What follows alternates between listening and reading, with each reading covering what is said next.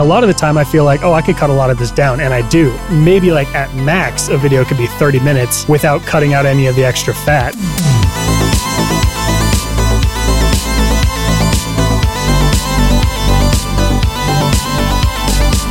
If you could administer a polygraph to anybody in the YouTube ecosystem, who would it be? Shane Dawson, probably. I want to know about the cat for real.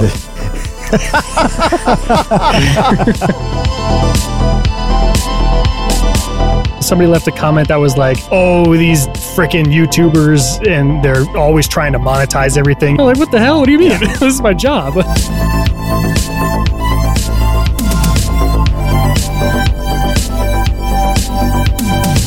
I wanted to ask you about the concept of the struggler. Did you start using that at day one?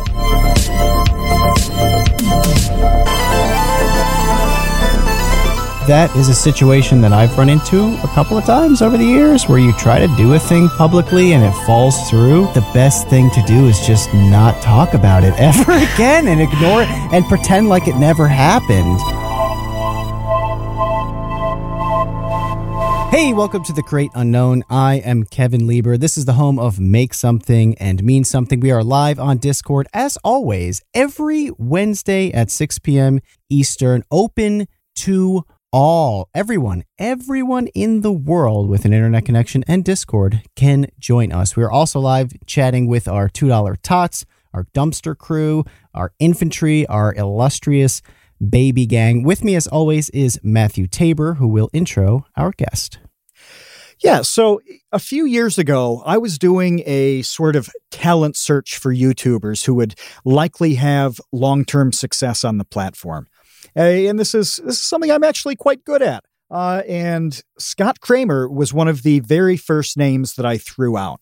Uh, again, this was about three years ago. He had five figures of subscribers, but you know, not too much. Um, well, just last week, he hit the milestone of 500,000 subscribers on YouTube. And this was, for me, about the least surprising thing to happen in 2020. Scott is just generally funny in every possible way. Uh, I described back then his commentary as, or his content as, quote, wholesome commentary. Um, he's probably the only guy in that genre of YouTube who you'd be all right, date, you know, with dating your sister or marrying your daughter. Sorry, John Swan, Scott is wholesome and the rest of you are not. As you watch Scott's content, things like a, a, parody of every Hot Ones episode or experimenting with popular TikTok formats in a quest to blow up on that platform, you just want to hang out with the guy. He's funny, he's smart, he's not too edgy or abrasive. There's nothing like that. It's this general amazing appeal, and that's what had him competing for a 2020 Shorty Award for Best Comedian. Uh, he refers to his audience as strugglers. So, Scott, you've just hit half a million people who have gone out of their way to be your fans. Is the struggle over or has it just begun?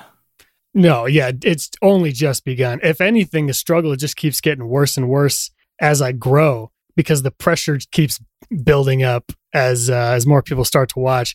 But I, I do also think, and it's going to sound like such a cliche, but um, it doesn't feel so. Like you said, five hundred thousand people are subscribed to me, but it it's like really hard to like grasp that number. So still, to me, it feels like eh, maybe like five hundred people are really like there seeing things, even though the numbers say otherwise. Um, it's been a very bizarre feeling, but yeah, the struggle has only just begun. Well, what? Let's see. By the way, how many how what kinds of places have 500,000 people in them? Uh, you know, I'm thinking I'm of pretty cities. sure Boston that like, is a little like higher. The, the greater like Portland area, I believe, is only like 500,000 people. Like Portland in the city is itself. 654 as of Okay. last year. There you go. Las Vegas 650, uh, Boston about seven. Let me scroll down here because I want to see who you're bigger than.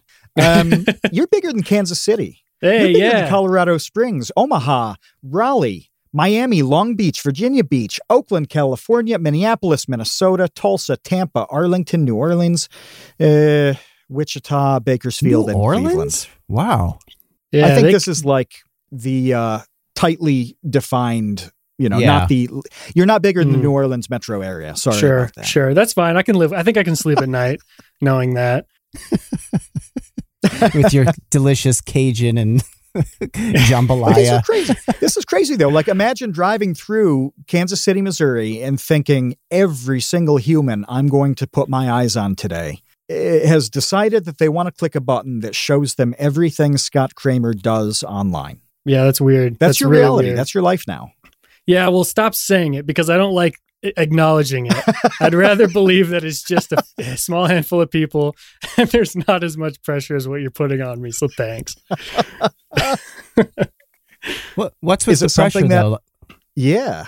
It's what really pressure, not. I, what pressure do you feel? there's, I don't, I really don't feel any pressure. Actually, I guess that was that was more so a more so a joke, but because I, I think the reason I don't feel as much pressure really is because it does honestly still just feel like a small handful of people, and maybe that's just because there's certain people that I can like recognize every time they comment or every time they send me messages and stuff, and that's those are the ones that I really like can make a connection to that they're a real person as opposed to like just seeing the view count on a video. And it's hard to like you know connect that with being actual people. Um so i think yeah i think i don't actually feel very much pressure which i think is good um but yeah Isn't that amazing though that there is such a tiny percentage out of all of those people who will regularly engage? There's a handful of people I notice on Vsauce too that I'm like, there's so and so. You know what I mean?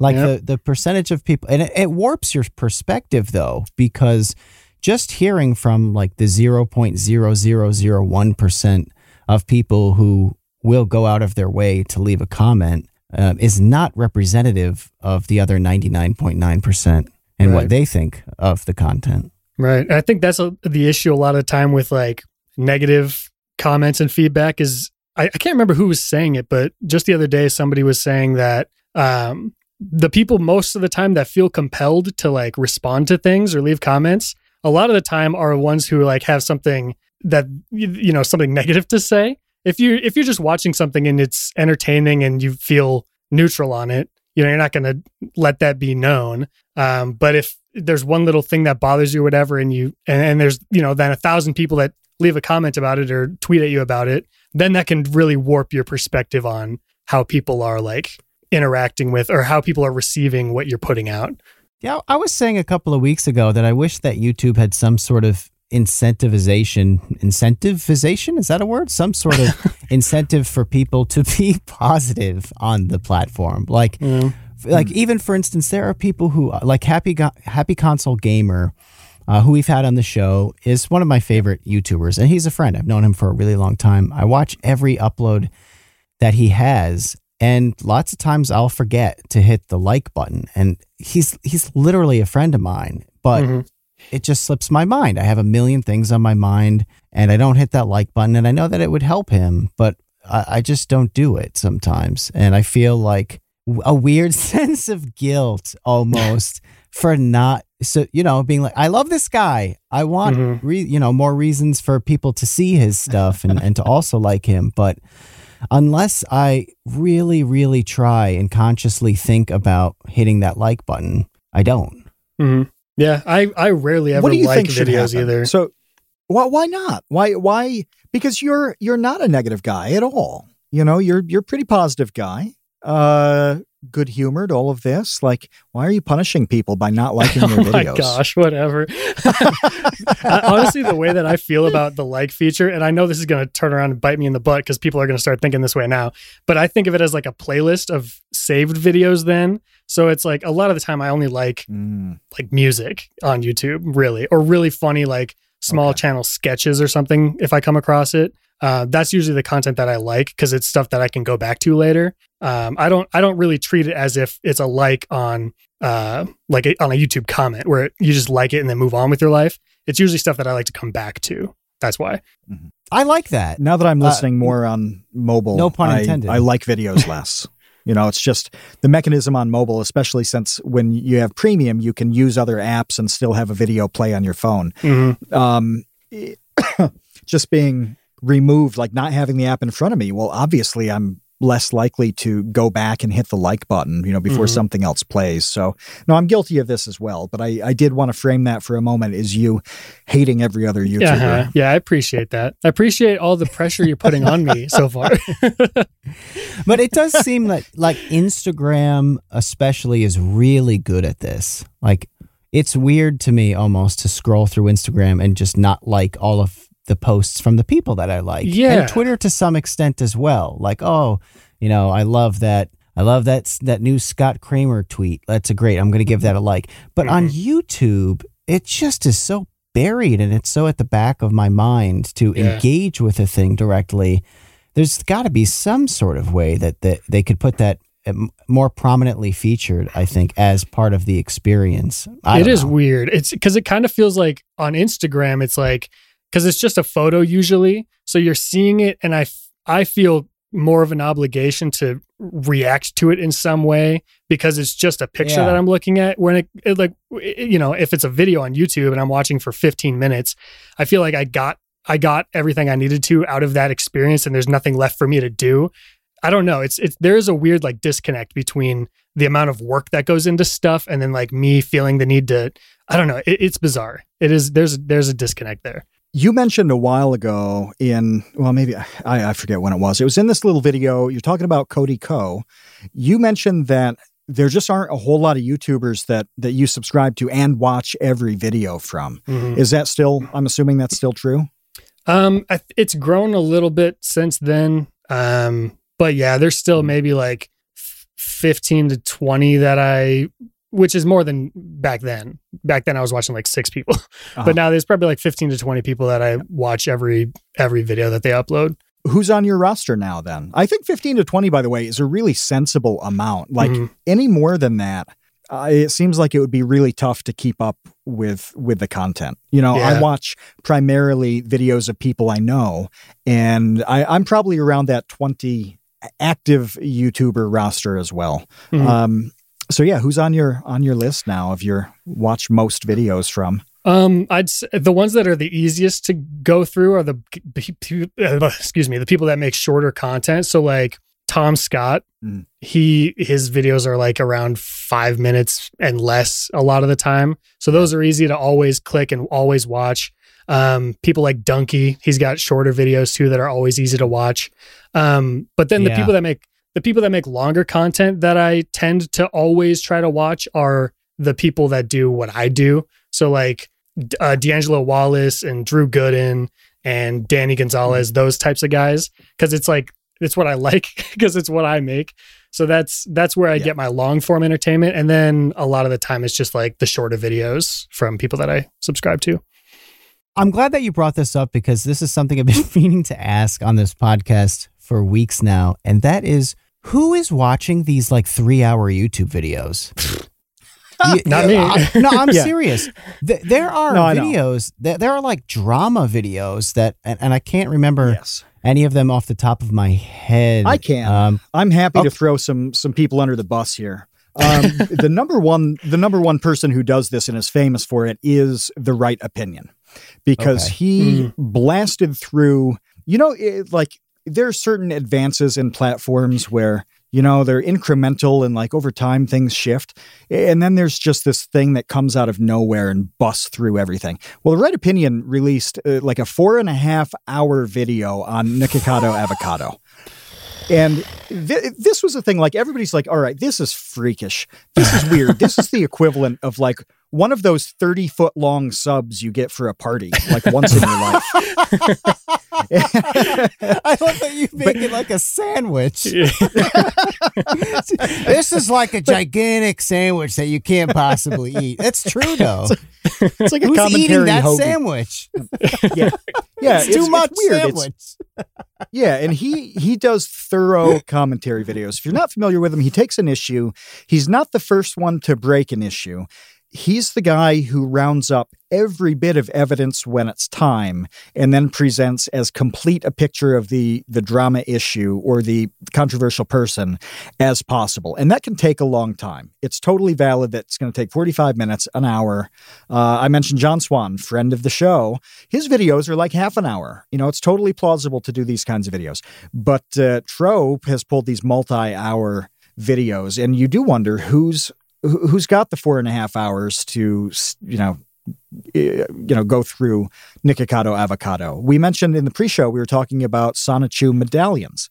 Um, you know, back when we we talked to uh, there's somebody whose channel is just chronicling Sonichu's life, and it's like episode number 45, 46 now. Each of them are 40 minutes long.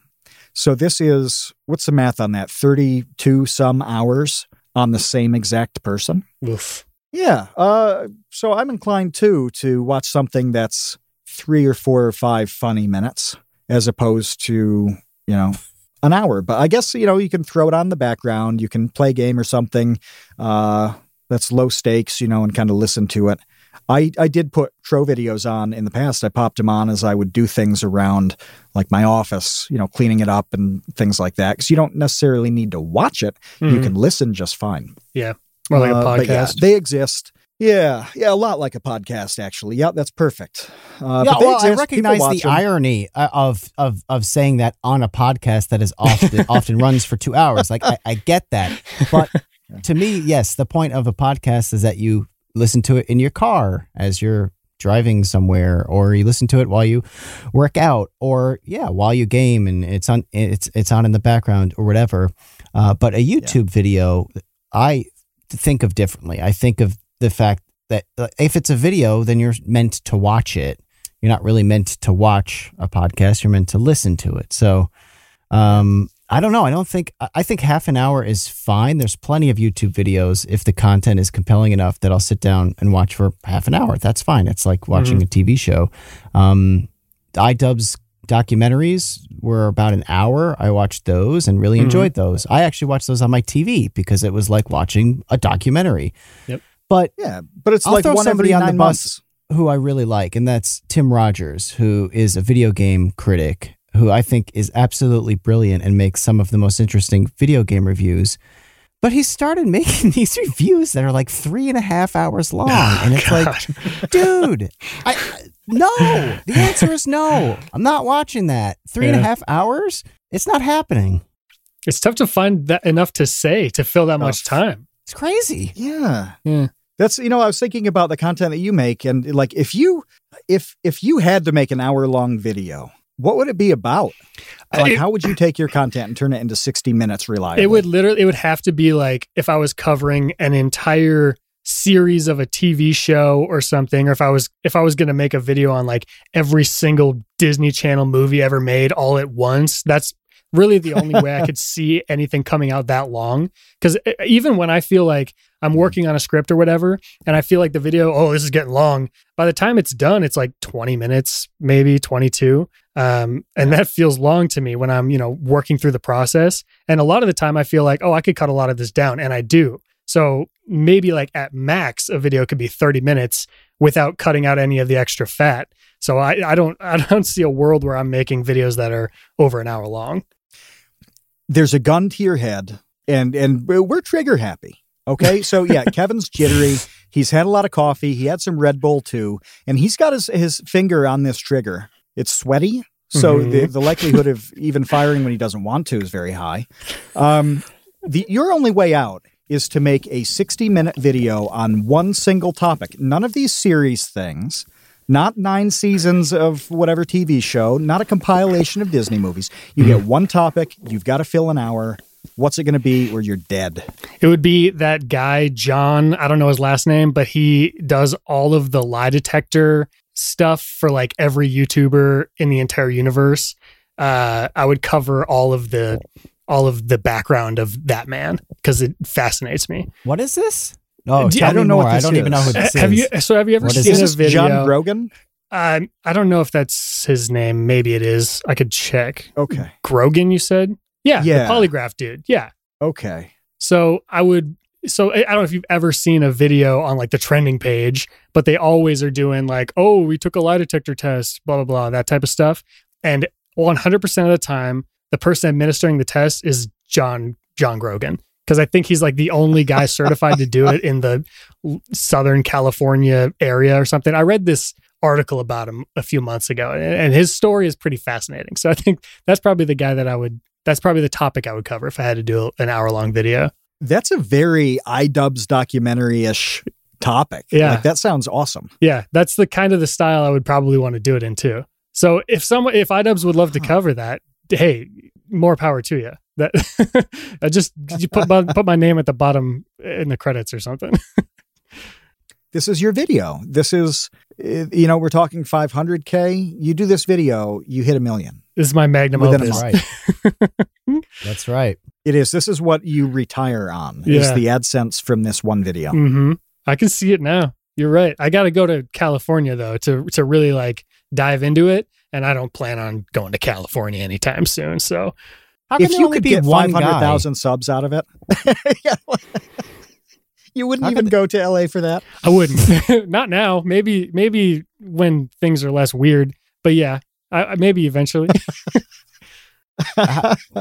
How can there only be one guy that does lie detector stuff? We need to know more about this. yeah, we really do. Just from the little bit of info that I That's read, pretty interesting. it was like the guy kind of started up this business and please do not fact check me on this because this whole thing could just be false too but he kind of started up this business and would and would like almost run other people out of the area he would like bring them on and then if, if i'm remembering correctly he would kind of bring them in and then discourage them from doing it in the area like working underneath him and then he would and then they would leave so then it would just be him left and he's like the only guy in the area that does this and he does it for like incredibly cheap compared to anybody else so I think that's kind of the reason that he's the only guy that ever does it in like media. Because I've seen him on like he was on Nathan for You. Um, he was on some other TV show that I saw him on, some like reality show. But yeah, he's like the only one that does it. John Grogan. Let's add him to the guest list. See what his deal Yeah. is. I I also read that he had like that he's not actually certified to do it. Um, but that could also be false. So that could also be totally false. So, like it's hey, just there's a New show. York Times article about him. I'm going to throw this in the episode chat. If you're listening on audio a week or so from now, um, we'll put it in the description here too. Oh, balls! It's behind the paywall. Well, look. Uh, so it's from tw 2011, and the headline is TV's go-to guy for playing Truth or Dare. There you go. So John Grogan must have like a decades plus career here, Oh yeah, he's been doing Um, it forever. being yeah Hollywood's lie detector guy. Mhm. Uh, and you can go visit him uh, on Van Nuys Boulevard in L.A. if you're if you're so inclined. That's right. Make a YouTube video. Uh, it will which I'm not guaranteed, doxing him. This is publicly available. it'll guaranteed get on the trending page if you make a video about it because he's on the trending page like once a week. So free clout. His about the business description is TV studios must use the best examiner due to liability reasons. You can use that same examiner. There you go. The end. That's a I'm s- done reading the about the business section on this page. what a sales pitch. Um, my God. Yeah, and he's at johngrogan.com.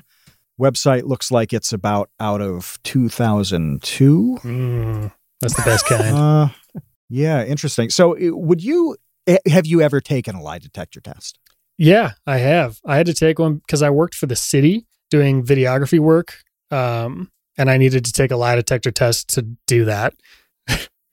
Really? really? Yeah, What did I they was ask because? I, I I I was working like so for the city, but then whenever I would like work in the police department or whatever, it was something where they're like anybody that's working in the police department ever at any point needs to have like a thorough background check, lie detector, all this stuff. Even though it's like the whole thing with lie detectors is it's like hit or miss, and you could like beat it if you really knew what you were doing, type of stuff.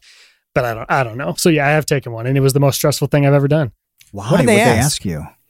They well, they ask you kind of like everything that involves anything that could be like illegal, I guess, just for the job.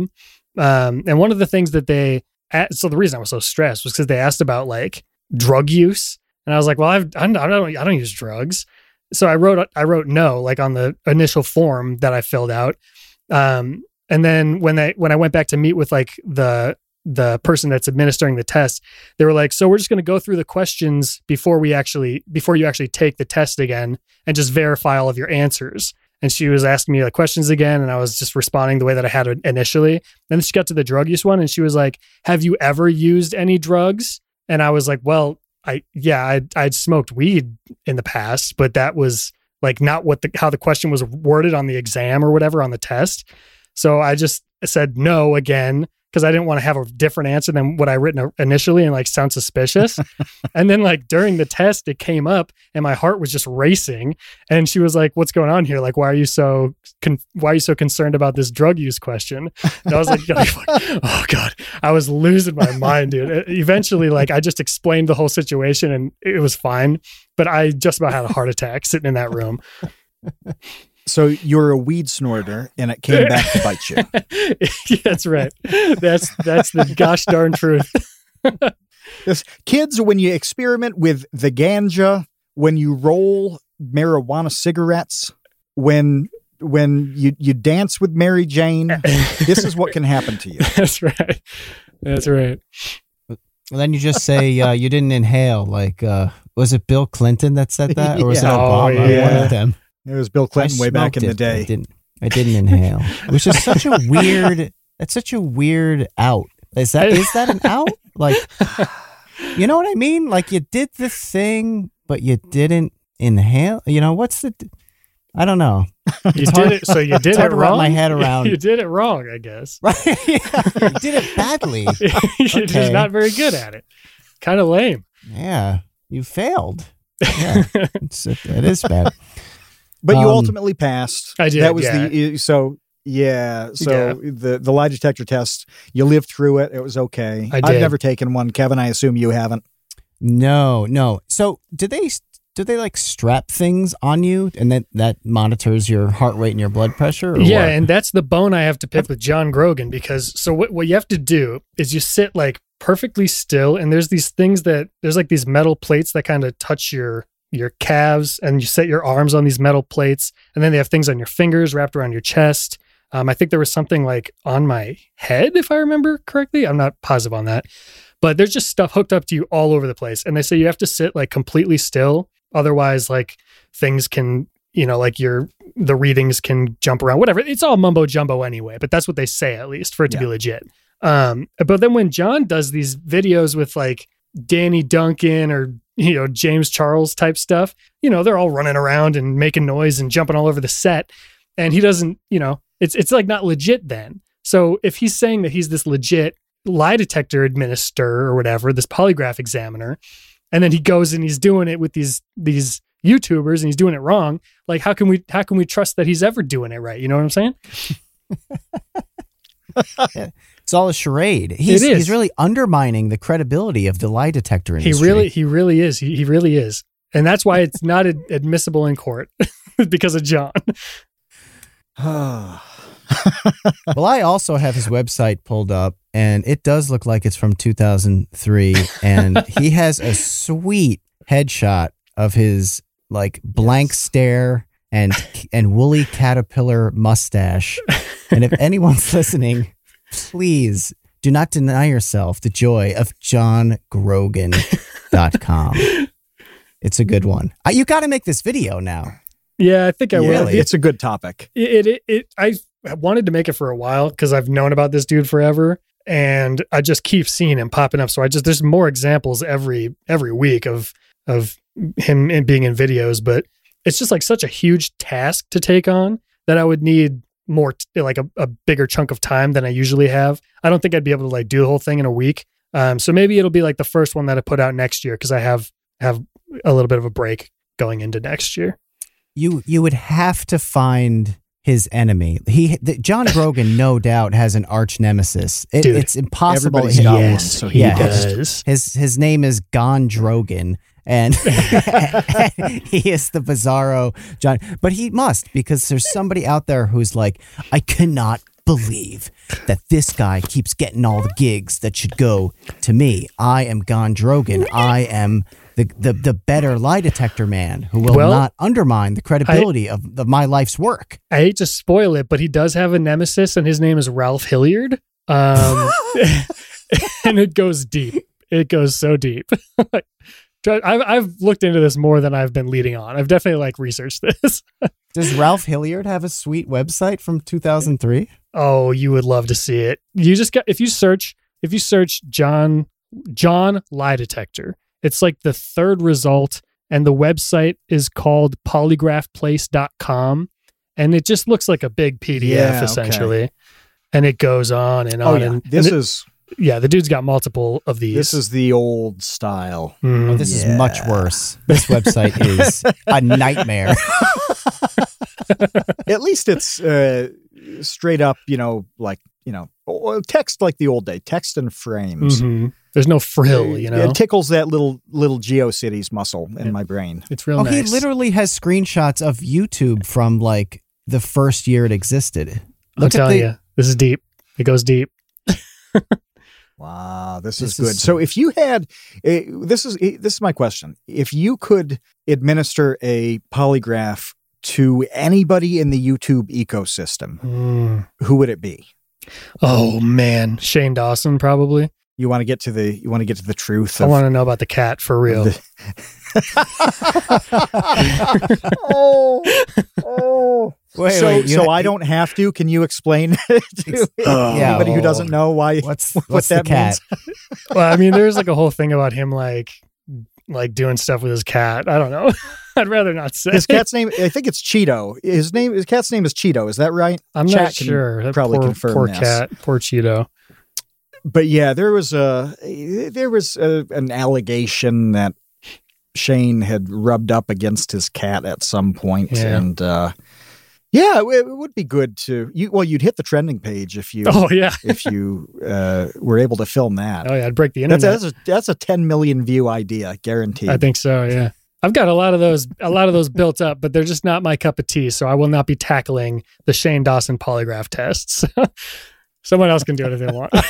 yeah, You're that's like an idea precisely the sort though, of for thing I was trying to like have in the intro. Is that that's just not what you do. no, not at all. Not at all. And there's a lot of things like that where it's like, oh yeah, this could probably do really well, but it's not what I want to put out into the world. And also my established audience would see something like that and be like, what in the world is this? And they probably wouldn't even they probably wouldn't even click on it. They probably wouldn't want to watch it. I'd lose all of my actual fans and it would just be a whole mess. So I try to try to Yeah. avoid any anything like that. Yeah, but you could set up a website that's like too naughty for Scott.com. Too naughty for Scotty. you just, you just too naughty for Scotty. Scotty too naughty. Yeah. And um, Oh. you sell the ideas that you can uh, for videos that you can't make. I should do that. I should do consulting work on the side. I think so. We're we are That could mining be- gold. that could be your OnlyFans concept. Instead of Mm. nudity, you could just cover these too hot for Yeah, YouTube topics. not safe on for work. OnlyFans. Just commentary. Not Yeah. really. So you're talking about the, the audience expectations. People would unsubscribe, stuff like this. Hmm. Um, one thing I love about your Twitter feed is that you so frequently post comments and things like that from people who who say the dumbest things about your content. Yeah, it's my favorite thing Um, to do. Yeah. So, w- what is that? What is that about? What types of things uh, do they say that is that are tweet worthy? It kind of depends. It's just, and, the issue is like a lot of the time, it feels like I'm shooting fish in a barrel. Like I'm preaching to the choir when I tweet stuff like that. Because the people that follow me like understand uh, that what these comments are is like stupid and silly, but it's still fun to like. So like, the, what was it? What, what the other, the last one that I posted was something somebody had said like, because I had a a sponsor in, in a video, which is like a very common thing. Everybody has sponsors. We have to pay rent and stuff. You know, we have to survive. Um, so I had a sponsor segment, and somebody left a comment that was like, "Oh, these freaking YouTubers, and they're always trying to monetize everything. If you like making videos, just make videos. You don't have to. You don't have to try to monetize it." right. I'm like, "What the hell? What do you mean? this is my job. what, are, what are you talking about? Like, would you ask a waitress to not like accept?" A paycheck. It just like seems so silly to me. And it's obviously silly. and everybody understands that it's silly, but it's still fun to poke fun at people like that sometimes. They really believe it though. They mean it. Oh, sorry, I just coughed. They mean it. Like they, I'm sure some people are just goofing around with it, but right. but Kevin gets this all the time. He'll back this up. You know, I, I read all the comments in the in the studio on YouTube, and people, especially in the educational world, we've talked about this on the podcast before. They have this generally allergic reaction to anybody in education making a buck. Man. Even if you explain that, hey, this revenue coming in is what helps somebody make even more of the content that you seem to enjoy. Mhm. So it should be a good thing. Uh, but no, they're like, oh no, no, no, no. It, it should be should be free because it's educational. Well, yeah, people do that on on you know commentary videos and things like that too, where it's like, oh, don't you just love it? Can't you do it for love of the game? They Yeah. mean it. I think uh, uh, some of the issue with that too, and I've fallen victim to this as well, but it's like they clearly don't understand all that goes into it to even say something like that. Like, uh, unless you've done it yourself and like put all the hours into doing, like, making a 20 minute long video, like, it's hard to really understand uh, how much work that is until you do it yourself. And I, I do the same thing where sometimes I'm like, something seems so cut and dry, black and white, just because I don't know much about it. And I'll have, the- I'll have these opinions on things and then I'll learn more about it. And it's like, okay, well, maybe I just didn't have enough information, you know, like, and I, I was, I was jumping to conclusions. I think that happens a lot in the YouTube comments. People are jumping to conclusions without knowing the full story to things, obviously. I think that they don't recognize that, like, obviously, if someone is a ditch digger and they're spending all their day shoveling that dirt, and at the end of the day, you see a big hole, there is an obvious progression there, hmm. and the, the, the manual labor is recognized. It seems to me like the, the great cost of making videos is less about the manual labor, like the, the stress or the work as it's traditionally defined and more about the time the the the, the opportunity cost Mhm. so like for Yeah. instance to to spend 40 hours on this video is that's a work week so you can't go to this other job where you uh, where you dig holes for 40 hours because you spent that 40 hours like investigating iCarly or whatever. So I think that that's like part of the problem is that it's not recognized the amount of time that goes into it and that that time that you spend on that prevents you from spending that time working at McDonald's. Right. And I did that for two years. I had full time jobs while I was doing YouTube, you know, trying to do it weekly.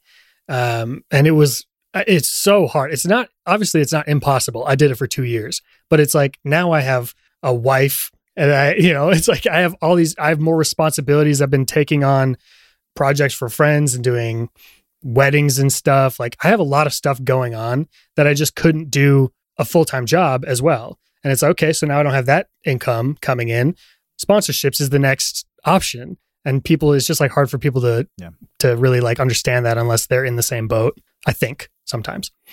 I was uh, I was looking at a thing about audiobook reading and narration, and a guy who's who's very good um, at at audio recording. Actually, uh, he's on he's on YouTube. Uh, it's called his channel's called Booth Junkie, and he he um, reviews a lot of Yeah. audio gear. Has some tutorials. Booth Junkie is amazing, Mhm. right?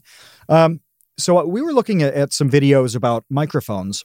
Uh, and and the up next autoplay thing started playing, and he was talking about uh, the ACX system, which is is kind of what uh, is used like to record audiobooks uh, uh, on Amazon Audible, whatever. Like it's kind of a marketplace to find people to record them.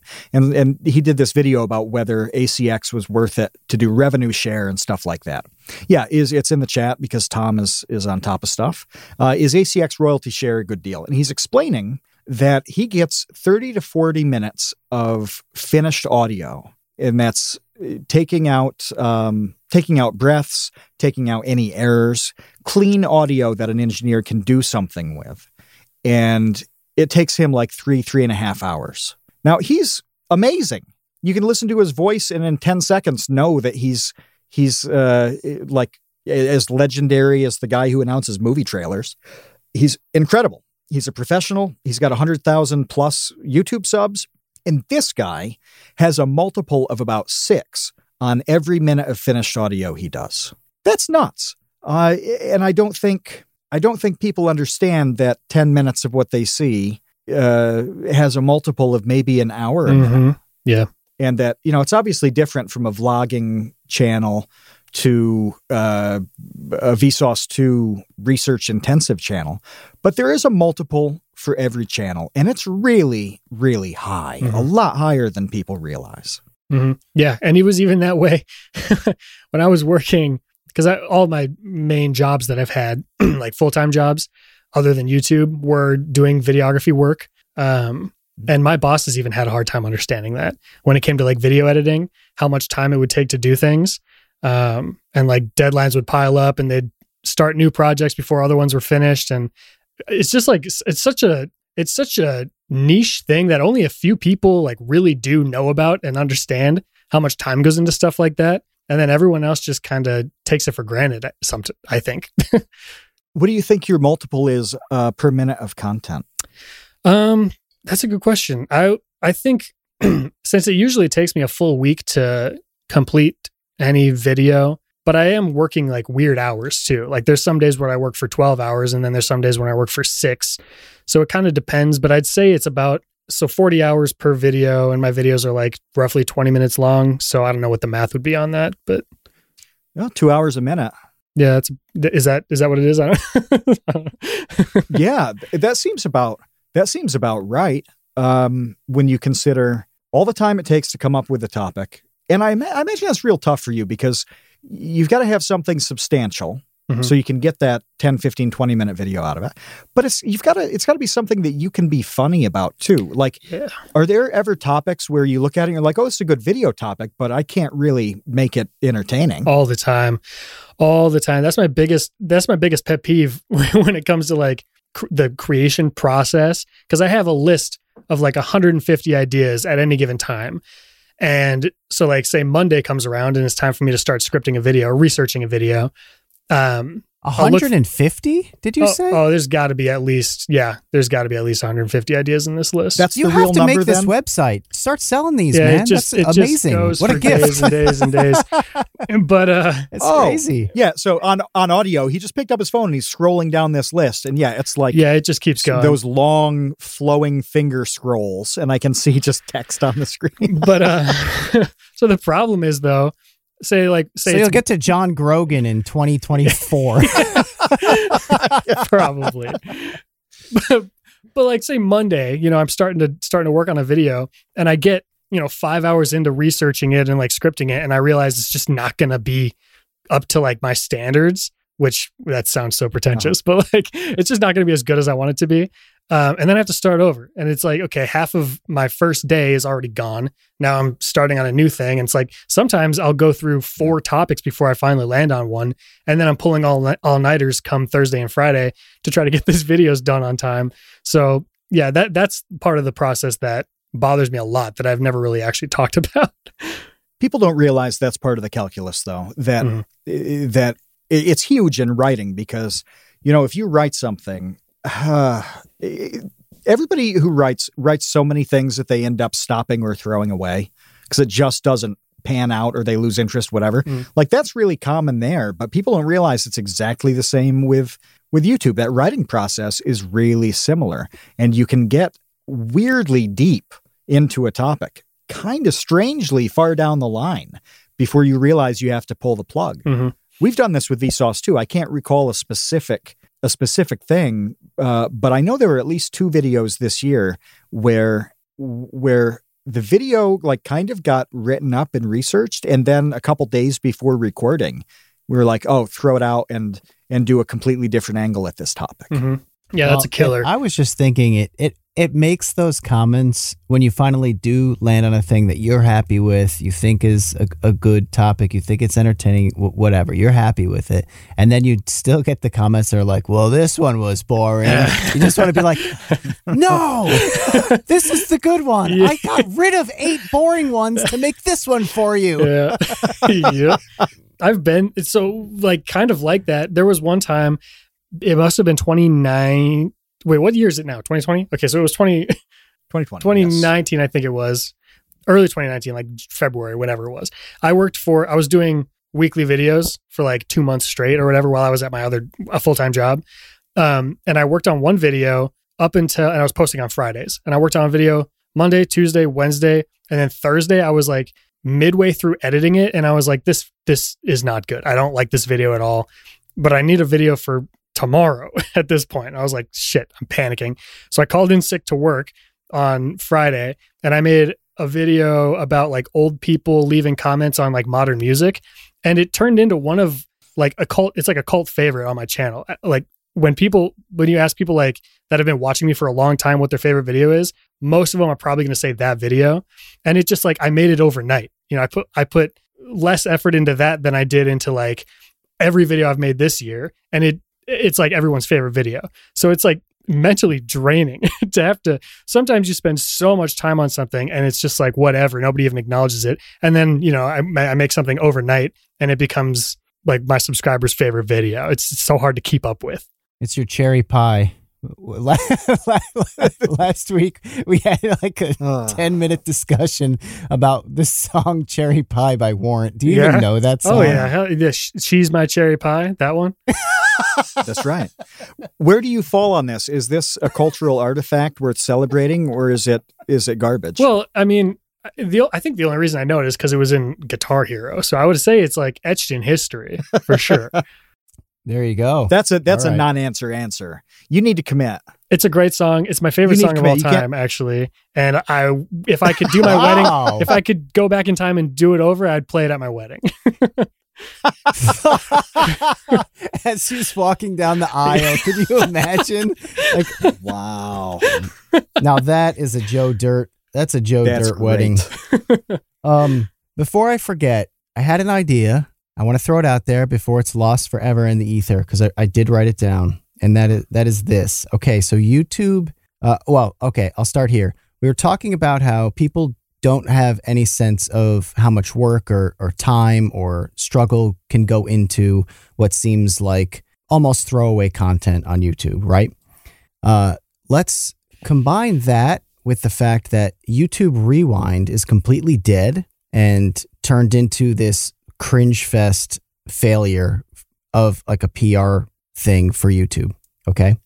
Why doesn't YouTube create a legitimate documentary every year, one at the end of every year, where they follow, I don't know, five creators of different, you know, backgrounds, different genres, different levels, and put together a documentary that follows their journey making stuff. Who who who says no to this? Who doesn't like this? Who doesn't look forward to that? And and how does that not become the ultimate PR thing every year? They could play this at Sundance. Like Mhm. why does YouTube not do this? This Well, is a good idea. They have no? the means to make it very good too. That, that sounds like a great idea, actually. Do you do you know how much money they spent on, on YouTube Rewind? Millions and millions of dollars. So there's it's there's no lack of funding for this sort of idea. Just shift that, you know, 8 million dollars or whatever it was to this documentary idea and I don't know. I think everybody would look forward to that. Yeah. Documentaries are so hot right now too. Somebody call Susan Wojcicki. Got a great idea. But since it's a good idea, they will never do it. yeah, that's how it works. I wanted to ask you about about the concept of the struggler. Hmm. Okay, because that's been that's been around uh, for a while for you, right? When I did you start using that at day one? How early exactly did you begin with strugglers? No, it was it would have been probably 2018, so like a year maybe like a, a less than a year, half a year into like this whole mm-hmm. thing. And it was when I was working full time doing another job. It was like because of what we've been talking about, where I would like be burned out at work, Right. come home, work on things for however many hours and then hate it, have to start over. And I was like putting so much pressure on myself, even though nobody was really watching. Uh, that's just like kind of where it where it all came from. It was pretty early on, but like I've been doing YouTube forever and it's it's early on in this phase of my YouTube career. So that and that's I'm trying to think back when when we first talked and and I think it was shortly after you began with the strugglers parks. I remember talking to you about about how like hey this is kind of great. Like this is great as a community term to uh to have hey strugglers out there. Uh, and people seem to like it. They they seem to identify with it. Yeah, it seems a lot of people say that it's like almost endearing because it's it's obviously if you if you don't know what's going on and and you hear it the first time, it's like what does that mean? It's a little jarring maybe, um, but it is kind of like we're all we're all in it together type of thing. I don't know. People, it is something that people can relate to. It's hard to really even explain. this it. nice blend know. of It's just something that has kind of become a thing. it's such a nice blend of like very slightly self-deprecating Mm-hmm. um taking you know making light of what really does suck like the grind that that you described on those videos like that's that's kind of like half our episodes is, is you know talking about uh, that in one way or another about the grind to go from idea to reality reality let alone what you've done where it's full time like that that's a complete you know separate leap. We talked to um SumitoMedia last week about exactly that because he is in the process of flipping that switch uh, in his life and it's just a different kind of of leap. He's Uh, trying to but- quit his job and they just won't let him. It's like that episode of Seinfeld where I think George, is it George keeps trying to dump, or is it Jerry? One of them keeps trying to dump this girlfriend and they're like, no, sorry. We're not, we're not can they broken not up. let him quit. Oh my! No, n- no, I'm not buying that excuse. We're we're still dating. That's SumitoMedia with his employer right now. it's good though like to to have a oh to have a good time with the fact that your grind sucks like just being able to have that little self-deprecating struggler bit is a nice way to play something that otherwise is is difficult you know like yeah i mean it's just kind of describing like a headache Mhm. that sucks. You know, why not uh why not have a decent time with it? And and I liked that back in the day so much because everybody is kind of a a half smiling struggler in one arena or the next. Like if it's not their job or school or relationships or whatever, it's something else. Everybody's got something where they're like, yeah, I'm a struggler. Mhm. That what was the thing that you retweeted where somebody was complaining about a 40 hour work week and you were like, wait, Yeah. imagine only having to work 40 hours a week. I know. that sounds a- like what's a- vacation. What's a five day? Yeah, what's a what's a five day forty hour work Yeah. week? I've read about it in books. I know it exists. I know there are generally labor laws saying children can't do it, but that's then really you- as, as much you as go to you go to I know about happy it. hour and you get cocktails with your friends. You don't have to think Air about quotes? it once you leave. It's just out of sight, out of mind. Crazy. right? Yeah. What is that? that sounds amazing. and you can't have you can't have any sponsorships because you you you do this work week Uh, and get as little for it as possible. right. No sponsorships, no revenue coming in. it's only fair. I mean, it's only it. fair. the struggle has to be capital S struggle. By the way, is it stylized that way? Is struggle is is struggler a proper noun with a capital S? Yeah, I would say I haven't really thought about it too much, but it seems that seems to make sense because it's like it's it's how we identify. It's who we are. I would say it's a capital S. Yeah, all caps. That's all caps. All caps. don't you have a It's an aggressive struggle. That says that. I do. Yeah, it's uh, it's down in my studio. I redecorated the whole thing. It, it's gonna look. Oh, it's gonna look fabulous next next video. Next video it debuts. It should, yeah. It's all well, it's almost all set up, but I haven't even started working on my next video yet. I'm taking a vacation. So yeah, by the time the next video comes out, it'll You be brand new. I decide you know what? I said, Scott, I'm going to allow you to take a vacation. I told myself that it was okay. So, Wow. How long's the vacation? um, I posted my last video two weeks ago, and the next one's not going up until sometime in January. It's all up in the air. I've been working so many hours, so many multiple jobs. I was working two jobs until like July this year.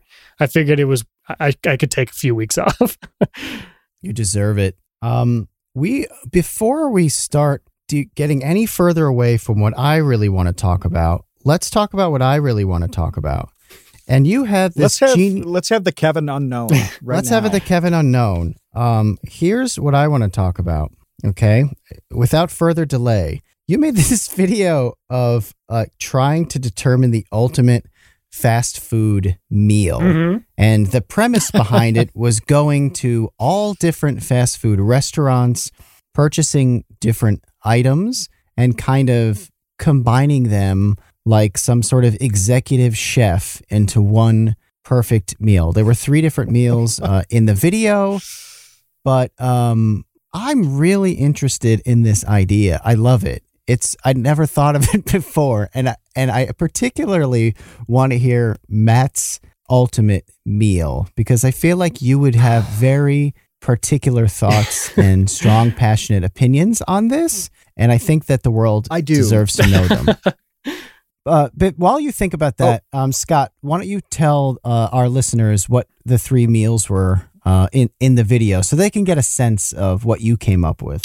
My so I don't know. So one of the things that we found out, I just learned this. I didn't know that Taco John's isn't like a nationwide chain, but they make tacos. Obviously, it's called like Taco John Grogan's. yeah, it's taco. you it's, take a lie detector yeah, you gotta you gotta be taco. honest to get yeah. but uh, it's like I think they call it Tex-Mex fast food or whatever, and uh, it's just like tacos. Okay. And then they have these things called potato Olés, and they're just like little fried. It's like a tater tot. That's it's like a flat tater tot with this really good seasoning on it. But so that was in all of our meals because we love it. That's like such a popular thing around here. But it, I guess it's only around here. Um, and then I had a some stuff from Culver's because Culver's is my favorite fast food restaurant of all time. Um, my Butterburgers are Oh, fantastic. they're so good. It- no other burger can even compare when it Yeah. comes to fast food.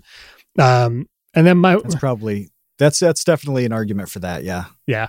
Um, and my wife made like a hot dish, which is a very Midwestern thing, uh, out of like some some nacho Wait, cheese. what is a hot? What is a hot dish? I don't know. Oh what that man, means. you don't? Do you really? Are you? You don't know what a hot dish is? no, I don't know what a hot dish is. Do you know what a casserole is? It's like a. It's kind of like a casserole, maybe. Uh, kind of. I mean, I've heard of like tuna casserole, but that sounds disgusting, and that's You- that's where my okay. Knowledge of it ends. You don't know what a casserole is? Not technically. No. What is it? It's just like a mashup of garbage. Mashed up a really good stuff. It's not garbage. It's okay. Excuse you. You just offended every grandmother in the United States, Kevin. Yeah, no one wants to eat their casserole. Get out of here, Grandma. Well, what is like? What even is in tuna casserole? That's the only casserole I know of, and it sounds nasty. Jeff Davis uh, likes it. Green bean casserole is also pretty famous, and that's I know Trev commented on a green bean casserole on Twitter the other day, and that's yeah. I I mean, uh, what is it like? There's always kind of a, a creamy base, Yep. okay, and then what you put in beyond that is really up to you. Yeah. you know, the tuna casserole has noodles and tuna. Mhm. That's very good. Kevin. Yeah, So it's like kind mayonnaise of like a pot, and the inside noodles. of a pot pie. Yes, there you go. That's is a, that's a good it's way kind to of like the describe it. of a pot That's pie? a really good way to describe it. Yeah. It's like a pot pie without all the crust. Okay, Exactly. Yeah. I like chicken pot pie. I can Mhm. roll with that. Yeah, you'd like it. That's like what hot dish is essentially. And a lot of the time, so like what a big thing around here in the like North Dakota area is tater tot hot dish. So like you'll make it'll be like a pot pie, but instead of the crust, it's tater tots. And holy smokes, it's it's I bet that's good. unbelievable. It's it's a life changer. So that's kind of what Jaden made out of her little her little uh, combination of fast food stuff. That's good. That's good. It's it's inventive. It's got a little little local flair, uh, and a little fast food chain flair. That's right. I will say though that the pie crust is my favorite part of the chicken pot pie. So I don't know. I don't know. I think I I, don't know I'm disagree. into the when when the goop in the middle by itself. yeah, you just wouldn't be able to make it you out make here, it man. sound so unappealing.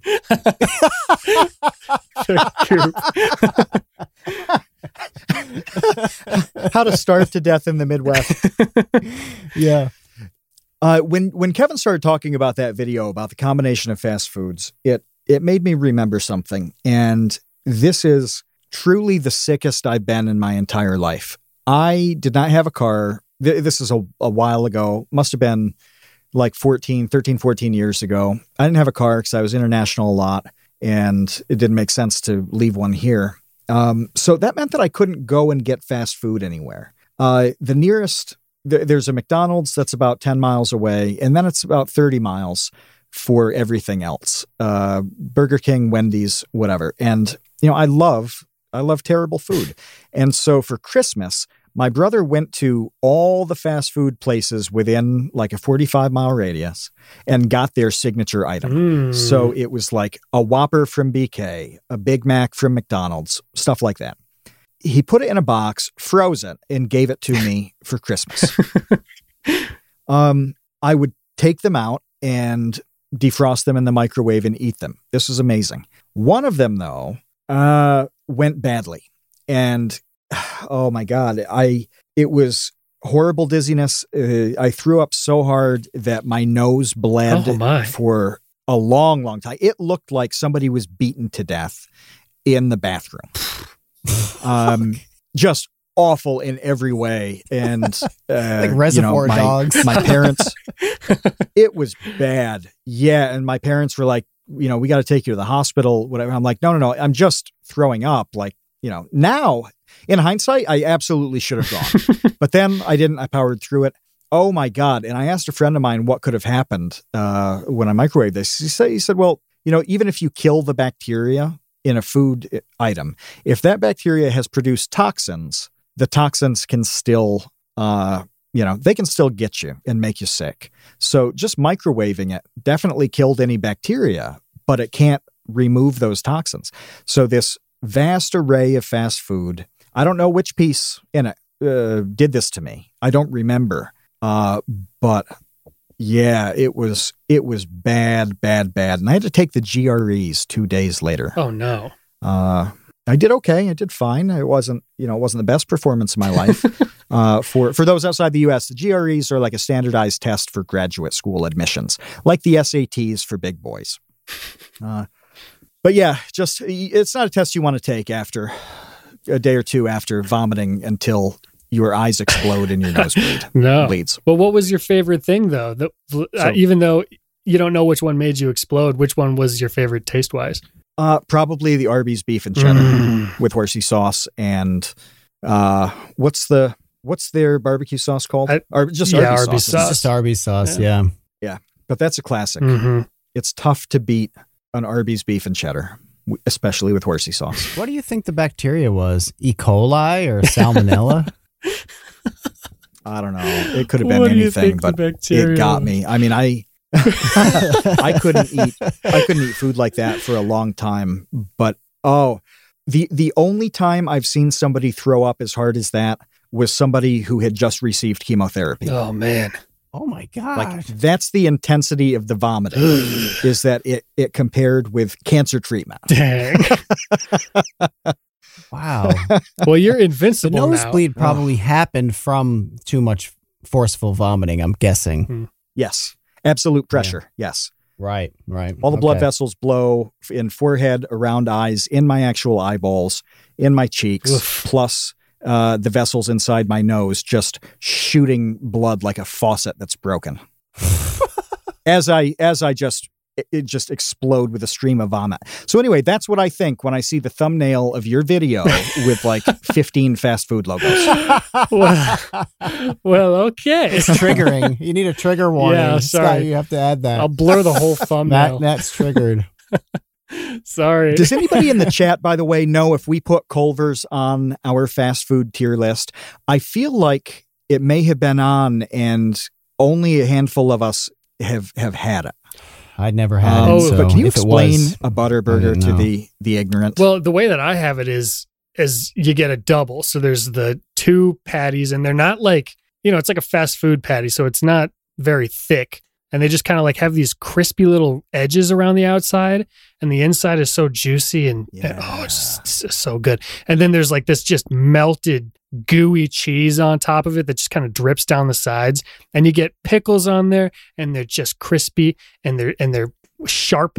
And then you get the bun itself is so I think they toast it a little bit, and it, the top of it is so squishy and and it's got such a, such a good texture. And then you bite into it, and the inner part of the bun has got a little bit of a crunch to it because they put it on the on the the grill, and uh and then you get like ketchup and mustard and all that regular stuff on there too. But uh it's just, just something about it that like tastes so much more real than if you get Mhm. some like a burger at McDonald's or whatever or Wendy's.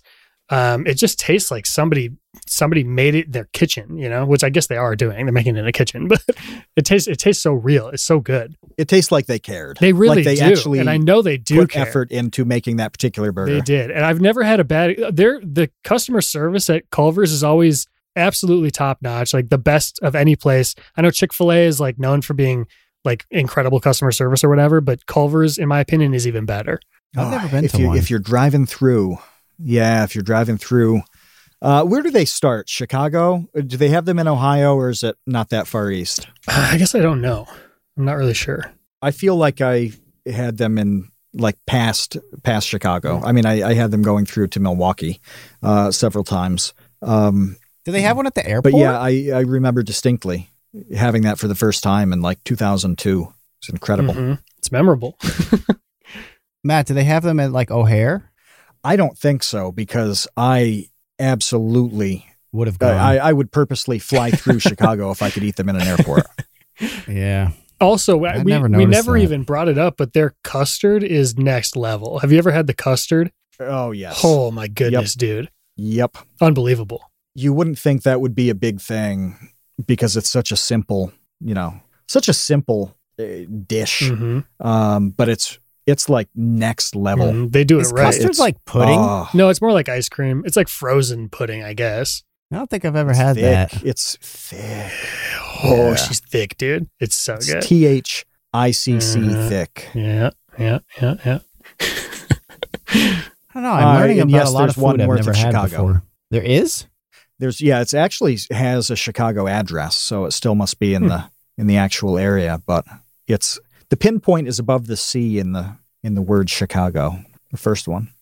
Well, But yeah, definitely not the airport. what is your what is your meal then, Matt? Do you, have you thought about it?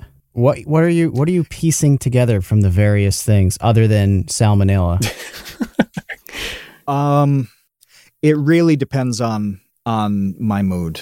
At this point, I think that McDonald's has the best fries, assuming they're fresh. Mhm.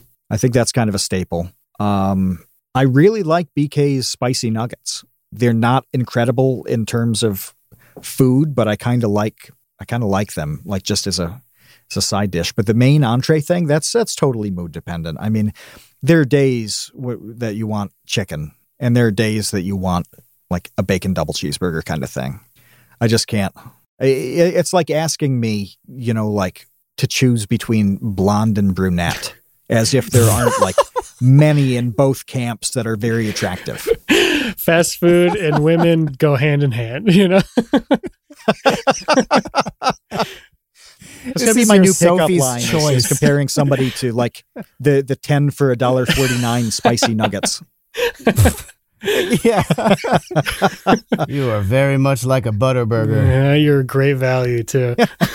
And you are Oddly the enough, Pizza out of Hut the three of us, I I'm the only one out of the three of us who's unmarried and never been married, and I think the entire audience just figured out why. Girl, you're like the 30 foot subway sandwich that no one can eat.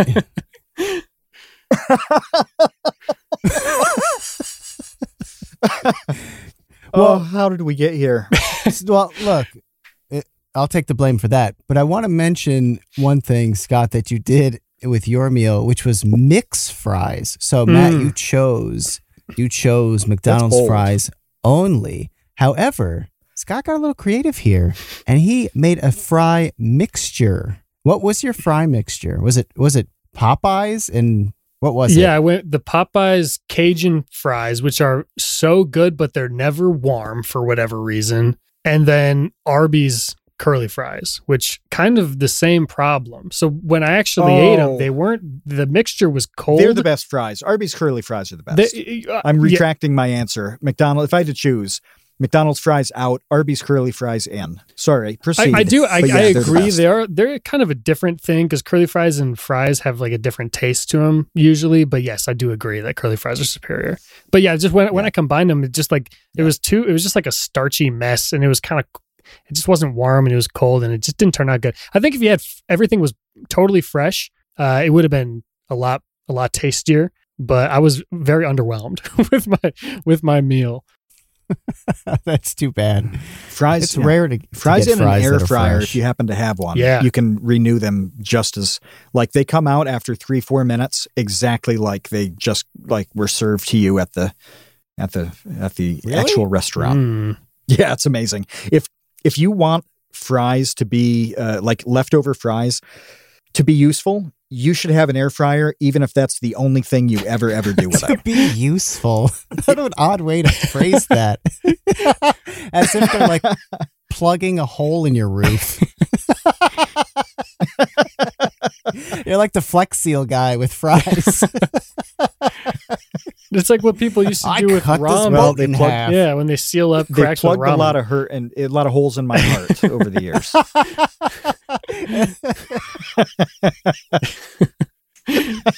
Uh, that's true. It's true.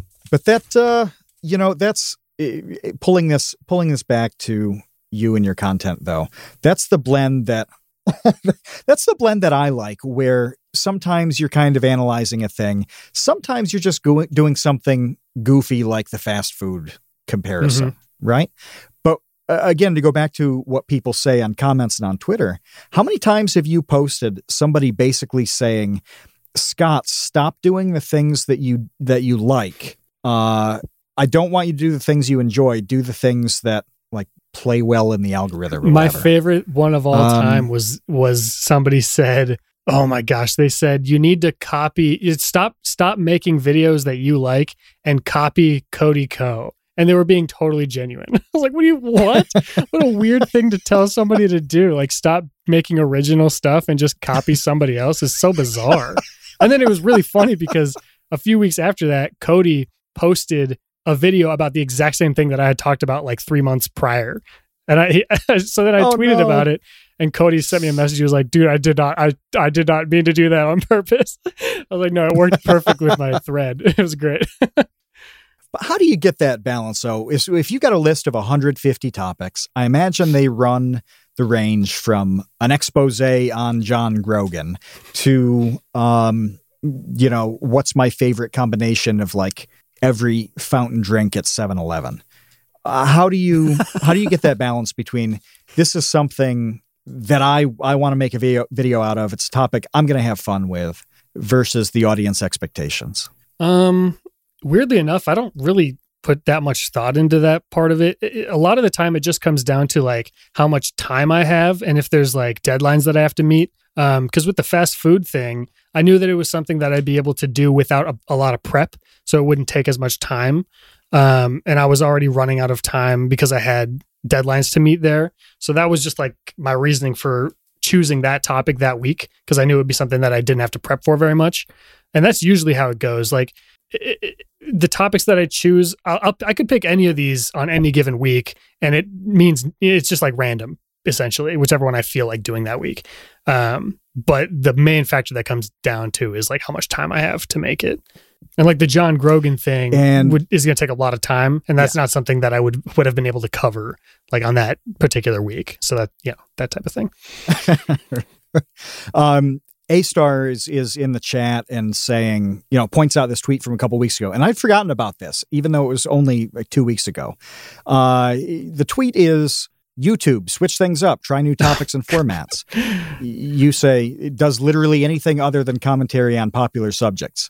And then it shows the two screenshots where uh, YouTube's telling you consider experimenting with new topics and formats, and the 10 of 10 ranking on the video. Mhm. So you experiment, and YouTube absolutely punishes you, and so does your audience. Mhm. Uh, how do you reconcile that? I think it just like because the way that I think about it is that the reason that they even sent me that suggestion in the first place was because I had recently been doing videos that were different from what I usually do. So they're like, "Oh, your channel isn't growing as much as usual. Like maybe you should try switching things up." But I knew mm. already that I had been switching things up and that's why it wasn't growing. And it's just so funny to see like how out of touch their little algorithms are with like how actual humans operate because it's just the opposite. It's the total opposite. Like if you if you're I, I would I, if I dove head on into like doing commentary about TikTok and all that stuff, which is what every commentary channel eventually ends up doing, then I'd be doing great. You know, I'd be blowing up right now. But that's just that's not what I want to do. So every now and then you got to switch things up. And it's just so funny to see YouTube be like, "Hey, you're not you're not doing great. You should try to switch things up." And then and then you switch it up and then those videos flop. And that's a spot you've been in too, Kevin, right? Where you've tried to make adjustments and and improve things and like uh, just try new things. And and it's weird on the YouTube side and it's weird on the audience side. Yeah.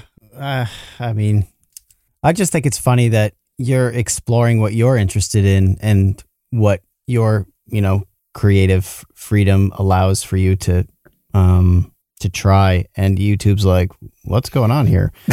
What it's almost like the opposite of what Schlatt was saying when we were talking to Schlatt where he he was literally literally like I'm just going to make these dumb videos that I know are going to bang and are going to get tons and tons of views. And then eventually I'll make the stuff that I want to make. You know, it, it seems like you're finding a balance, at least, between stuff that you really want to make and also things that will be served well and a lot of people will want to watch. Yeah. And I realized that like it, YouTube really is not that deep. Like there's just not, it's just not that big of a deal really. But I've also put myself in a place where it's like, I've been vocal about the fact that I want to do obscure topics and I want to talk about things that nobody else is covering. So then if I do turn around and make a video about something that's going up in pop culture at the moment, people are going to be like, are you doing this just for clout? Like, are you doing this just to feed into the algorithm, which is the opposite of what you usually say? Um, and like, again, it's not that big of a deal, whatever. Like, people can comment what they want to comment, but that's just something that I usually try to avoid. Yeah, but the covering the same topic thing came up just recently between Danny Gonzalez and Jarvis Johnson. Did you see that? And Jarvis was really Oh, upset by that, and I totally, I totally understand why. Um, because I've run into this on Vsauce two. Um, Jake has run into it a couple of times on Vsauce three. Uh, what happened was Danny Gonzalez made a video about uh, Lifetime, the the television channel, made some kind of movie about KFC Mhm. or something like a ro- a romantic holiday movie about KFC and Mario Lopez is Colonel Sanders, I believe. yep. So so it's a Okay. bizarre topic. Like how do you not cover mi- that? I missed this one. Oh, you didn't even know about this? How did you not know about it? No, I didn't know the actual topic. Oh. No, because I was busy. I was busy working. Ugh, boring. You should just be scrolling Twitter all day, and then you would know about AC Slater's Colonel Sanders debut. Um, so Danny made a video about it, and then Jarvis's dropped a few days later, and his only dropped a few days later because it got hung up in like brand approval and blah blah blah blah blah. Mm-hmm, okay. Totally like legitimate reasons, and also just the fact that it takes time to make a video. It doesn't just you don't just hit record on the camera and then upload the thing 15 minutes later. Again, going back to what we talked about at like the beginning of the podcast, and a flood of comments are just like, "You ripped off Danny Gonzalez. Oh, he already did this video." hmm It's like, guys, all right, okay, that's not how this works at all on any Mm-hmm. level, and it's also really not a problem. Um, we I can gotta both say, make though- videos about the same thing, and it, who cares? So Tom, again, Tom Videoger throws the links in the chat so quickly in the episode chat. You get it's like another dimension to this podcast to have all that stuff pop up. So he po- he posts Danny's video. Why did KFC make a romance movie? And then Jarvis's KFC made a very sexy movie. Now the thumbnails for them use the same main image It's the only Mario image. Lopez. It's it's the image. Can't you do? eh, No, it's very clear. It's crisp. It's good. It's a great image. I can see why they both used it. Uh, but couldn't you pull the still, like a still from the movie or something, and and pull somebody out? Yeah. So Lifetime posts uh, a trailer. Uh, Tom has put that up too. Well, eh, pull an image out of there to make it different from Danny's, because right now they both have the same formula. KFC logo, same exact image of Mario Lopez and whoever the woman is, and then their own photo. Well, look, uh, I don't think. I mean, it's completely fine to make the same video or video on the same topic. They're going to be different. That's cool. But how do you how do you make the same thumbnail? Why don't you? How how do you not look at that and think, well, hey, this is the same topic as what this immensely popular guy did three days ago.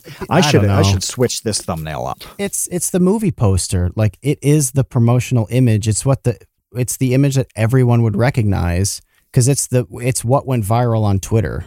To to use just like a screenshot from the movie would I think underperform. Less people would click on it and or recognize it.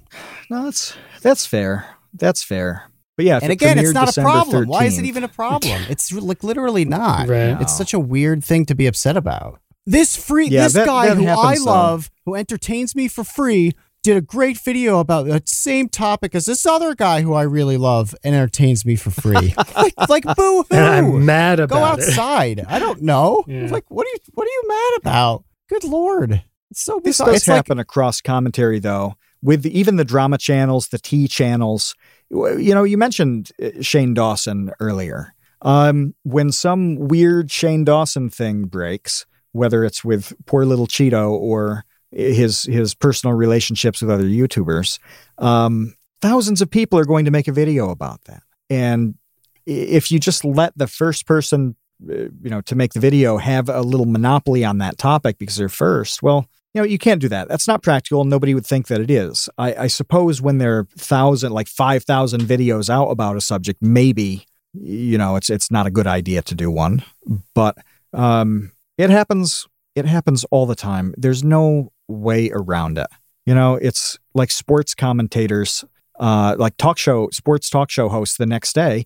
Well, they're all talking about the same game, Mhm. whatever the game was the night before, and they're yeah, they have different Or, opinions like, and different takes talk and show- maybe different like interviews. late night hosts are going to make jokes about the same current events. Yeah. It's like, wait a minute. Are you telling me that James Corden made a Trump joke? Um, Stephen Colbert just made a Trump joke. Why are you stealing Stephen Colbert's jokes? That's the logic, though. That's the logic It's of- of, garbage criticizing logic. people like Jarvis. yeah. It's just, it's, agree. It's, it's, it's, it's garbage. Think harder. That's Has that? Saying. What have you told people who have criticized you for that? Because I, I know you've done a couple topics that like Numberphile had done years ago. Because eh, look, in things like math and science, th- there's going to be crossover.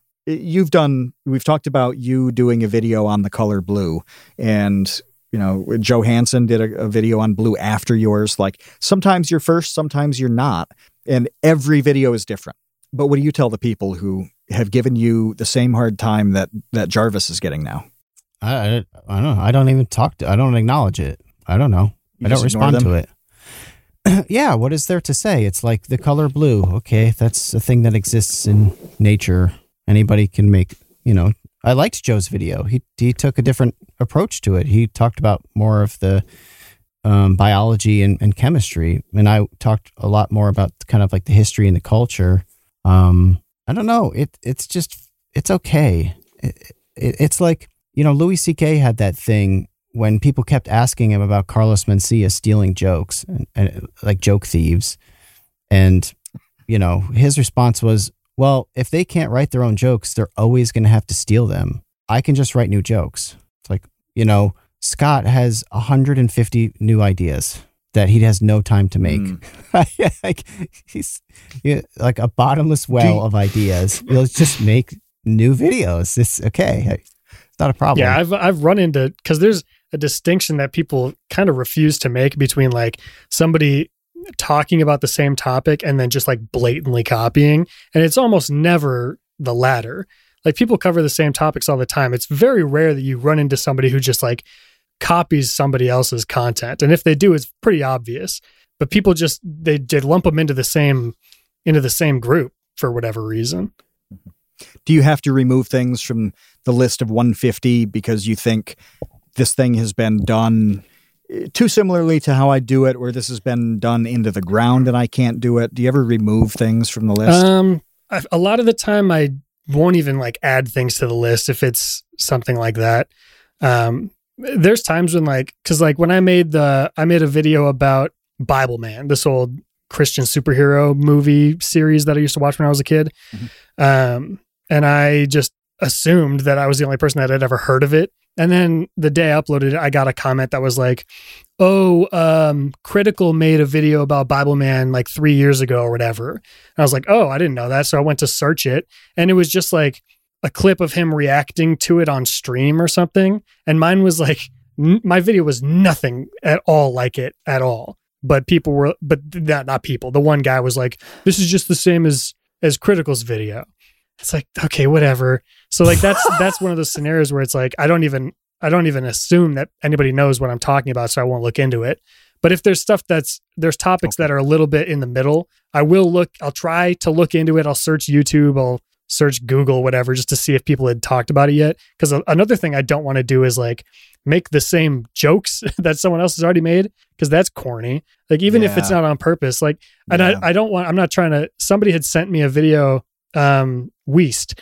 he made a video about the, uh, the moment of truth. It's that lie detector game show, and and they uh-huh. were like, he makes like ten of the same jokes that you did in this video. He copied it from you, and I watched it, and I was like, well, yeah, but it's like those are the obvious jokes. It's just like that's what you would say when you re- when you're reacting to this. It's not like he watched my video mm. and wrote down the jokes that I said and then regurgitated it on his channel. He's not dumb. He's not going to do that. Um, so yeah, it's like eh, it's like people don't they don't. I'm not, I'm not generalizing now, but I think sometimes some people will just see a topic and think, "Oh, this is just the same as what somebody else did," even if the content isn't the same. Yeah, it's it's it's hard to parse why they're unable to distinguish the two, but I don't know. If they are, then they are. And there's just not really anything you can do about it. So that's why I'm saying you just kind of have to ignore mm-hmm. it. I, you know what I mean? It's like if you know that, like, like you're saying, those are the obvious jokes to make in the that scenario because you can imagine them because you know what jokes you write. Like you can imagine that. A lot of people can't. Yeah. Like they're unable to. Like I remember somebody so if anybody follows my um, personal Twitter account, it is a uh, just a disaster. Dumpster. just it's just like a horrendous dumpster of the stupidest thoughts that I have. And um I had somebody ask not like a stranger, like someone who knows me personally, who knows me very well, baffled, like how do you come up with this stuff? And I don't have an answer for that. Like I just can't explain it to you. It's like I don't know. Like I have these thoughts and I tweet them and that's the extent of it. It's like it's not I'm not capable.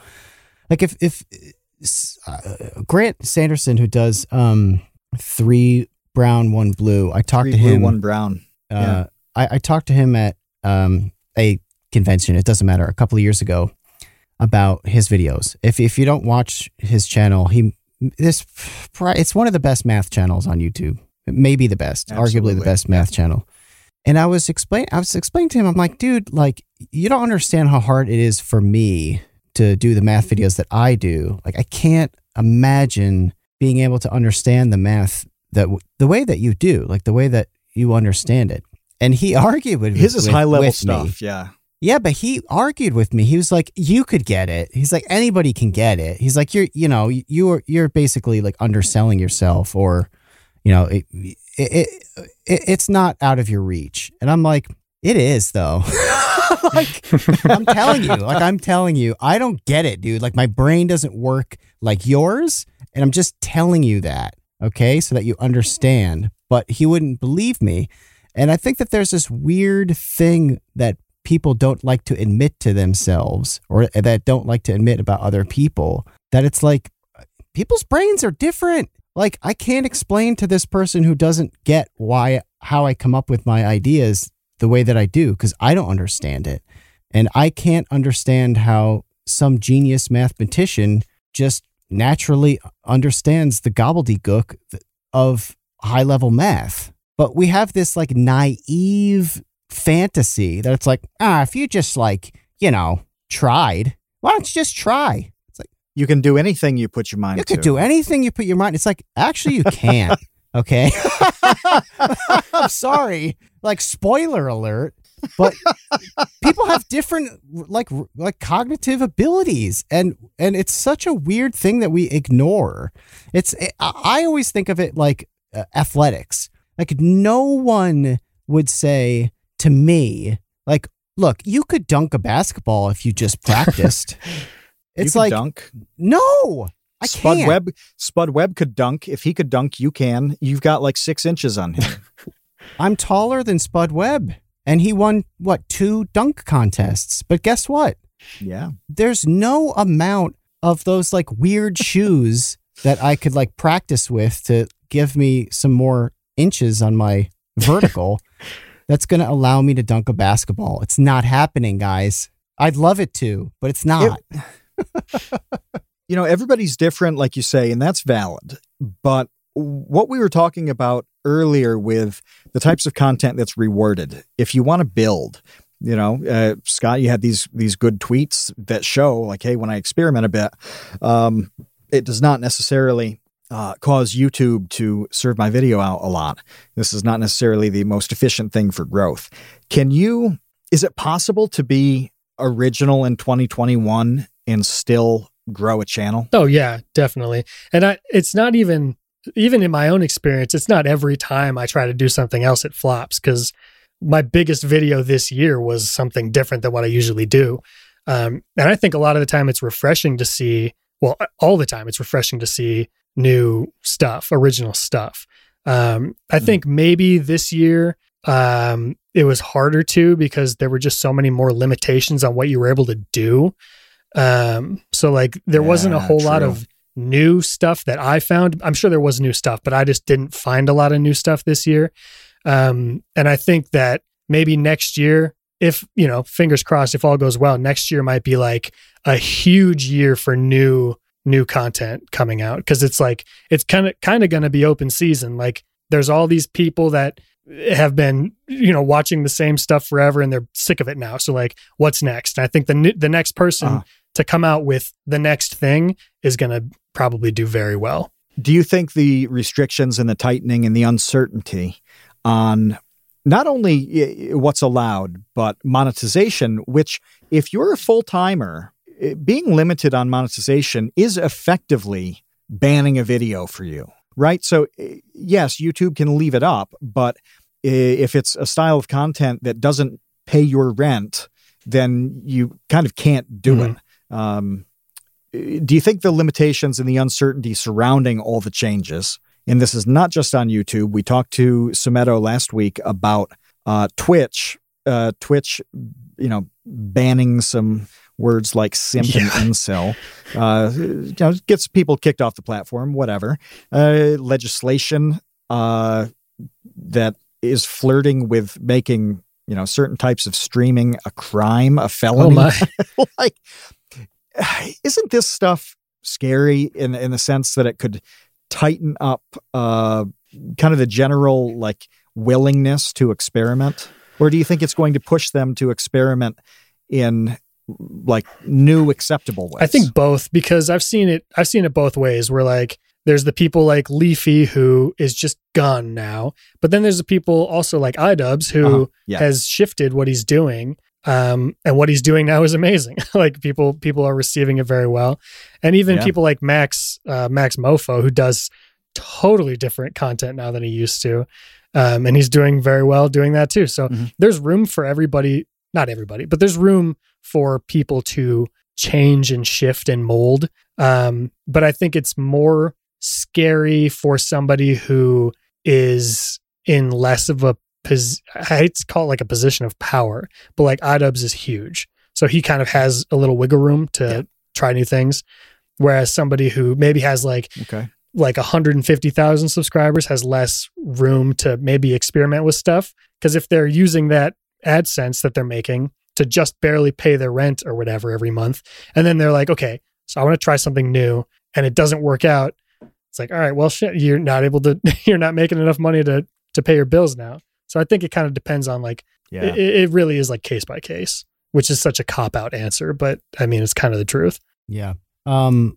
Uh. Do we have questions from our we have questions. Our patrons. So if you're listening uh, and you don't know the deal here, our patrons are allowed to join us live during the recordings uh, and they chat. We have an open chat for the patrons and they get to ask questions. So if you want to chat with us while we're recording, send us links for us to look at and to ask questions to our guests.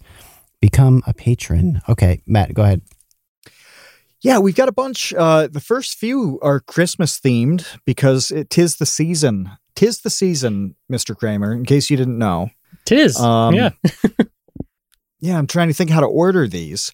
Uh, Jeff asks, this is a good one to start with. Jeff asks whether you think Die Hard is a Christmas movie. And this is something that's on, on Twitter. Uh, it's sort of like pineapple on pizza, but, but seasonal. Um, I see it every year. I never see a conclusive answer. You got to bring the hammer down and, and decide this. I've this is not even I've never seen the whole thing start to finish. I've only seen like bits and pieces of it. As far as I I'm concerned, it's it's a Christmas movie if it is about Christmas, right? Like if that's the main theme. And Die Okay. Hard in my opinion isn't Mhm. from what I've seen, it's like it happens around Christmas time, but it's not the movie itself isn't about any like Christmas theme in any way. So I don't think I would consider it a Christmas movie. If you do consider it a Christmas movie, that's fantastic. Great. Good for you. And if you want to watch it every Christmas, that's awesome. But I probably would vote that it's not. In my limited knowledge. I Uh, like, something. I like that Oh, distinction. do you have an opinion on this, Kevin? Because I don't know it. Yeah, well, I, I just hadn't. You hear this, it's kind of like a meme now, whether or not Die Hard is a Christmas movie. But I like the distinction between the setting and theme because that's really the that's the argument. Yeah, that, that's yeah. that's the bottom of the question. I think is do you consider it? I mean, its setting is clearly on around Christmas time, but its theme is has nothing to do whatsoever with Mhm. Christmas, as opposed to something Right. like I don't know. Um, really, even like Home Alone is set during Christmas, but I think a lot of the theme mm-hmm. has to do with Christmas because it's about, well, Die Hard is about family too.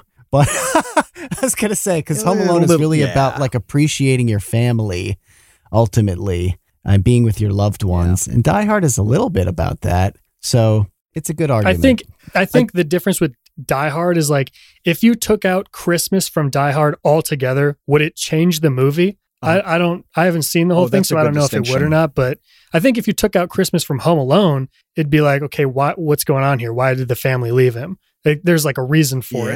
Whereas I don't know if that's the case with Die Hard. But again, I haven't seen the whole thing, so I like that. Uh, that's a that's a really good distinction. Uh, something that popped the other day that I didn't know. Uh, not to belabor this this uh, Christmas film point, but this is just too weird not to mention. Miracle on Thirty Fourth Street is a, is a classic. Okay, Ca- it came out in 1947. Um, Miracle uh, is a classic Christmas movie. When you think of like the top three Christmas movies of all time, it's going to be Miracle on 34th Street, It's a Wonderful Life, and then whatever third one you really like. But those two are in the top three. Uh, this movie came out in May. it, it came out in the first week of May in 1947. And apparently, they concealed on all the advertising, all the posters and stuff, concealed every possible Christmas element so that people would still come out to see it in the theater. really Can you imagine going to the theater in May and walking into a Christmas movie without without expecting Weird. it? That's a serious bait and switch. What a scam! Why don't they just wait? And then it actually, I, I don't know. I don't know. Um, there, there's got to be they they kind of did that. that, with I'm sure they kind of did that with uh, Oh, oh. Super 8 where it was like advertised to be one movie and then it it ended up being something else. Yeah. Um, I, I do know the reason. I totally uh, spaced on this. Um, but it's just generally like more people were going to see movies in the summertime than in December. It was that simple. The calculus was like more people go to the theater in in May. Let's throw this movie out in May. And I guess you could pull that off back in the earlier days. Yeah, that's weird. Uh, the third movie, Christmas film not released around you Christmas. said whatever. I would say a Christmas story. Yeah.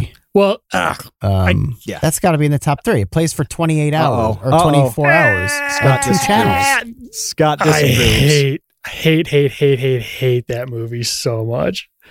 Oh, With your heritage, how can you hate? How can you hate a movie from that part of the world that celebrates everything that's right and wrong about the whole ethos of Middle maybe America? that's why. Because it's too like it's such a thing here. It's like oh, whatever. candy that's too sweet. Yeah, it's just so. I don't know. It's also the movie is so slow, and all, the only time I ever hear about it is when like really old relatives are quoting it, and it's like, yeah, I heard you quote this last year, dude. Like, I don't know. There's just something about it that I just don't like at all. really old. It it came out in like 83, Well, yeah, but 84. It- like it's basically as old as the relatives that are quoting it are very old. You know what I'm saying?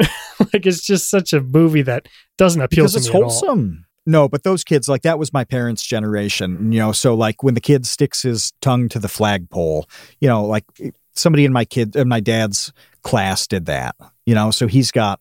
I actually, I think, I think he stuck his tongue to something to cold metal, and it ripped the Ugh. skin off. And yeah, uh, but yeah, like that's the kind of thing. Like people growing up in the fifties, you know, they they empathize and and see that movie and feel that movie. I guess, I guess it would take an old to appreciate it. take an old. yeah. Uh, That well, so That movie's we know as what, old as what us. Christmas movie Matt. you That's how old the movie is. It's as old as us. Okay. we know which one you hate. James wants to know what your favorite Christmas food or drink is. Ooh. Um. Well, I like I said, I just recently discovered eggnog, and that is fantabulous in my Yeah. opinion. Um. I don't know about food. Like, what what is a Christmas food? Like cookies, I guess. I don't. What would be considered a Christmas food? That's a good question because I would say fruitcake, but fruitcake is nasty crap. I've never actually had it. it's horrible. Get your fruit out of my cake. Just give me the cake. Fruitcake's awesome. No, it's good. Ugh, it's good. nasty. of course you like fruitcake. I wouldn't want to eat it all year, but it's it's good once a year. And and when I think of yeah, I think of uh, uh, these peanut butter peanut butter bowls that my mother makes dipped in chocolate. That's something that only comes out around Christmas. They're terrible for you, absolutely terrible. Uh, Wait, can so I place an order Eat them all year. for for these? Is it You know they've How- been how do I get requested to- so so much. how do I, I, get think to try Ben these? has had them when when Ben is back. Uh, and Scott, he's he's this is one of his rare misses uh, not being here tonight. He works on the show with us. Um, I think Ben has eaten uh, those those for my mother. And one year, Ben's brother, uh, yeah, his Christmas list was an order of those for Oh, just himself. goodness. He wanted my mom to make them. They're that They good. sound incredible. I will Um, p- but I yeah, so I'll pay for this. they're good. I- yeah, I'll no, mail they're her totally a worth check. it. I'm not even kidding a little bit. I'm 100% on point. This is not a shtick.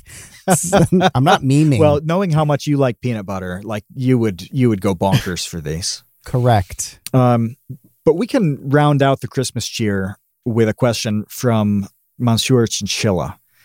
How will we all die before the end of the year?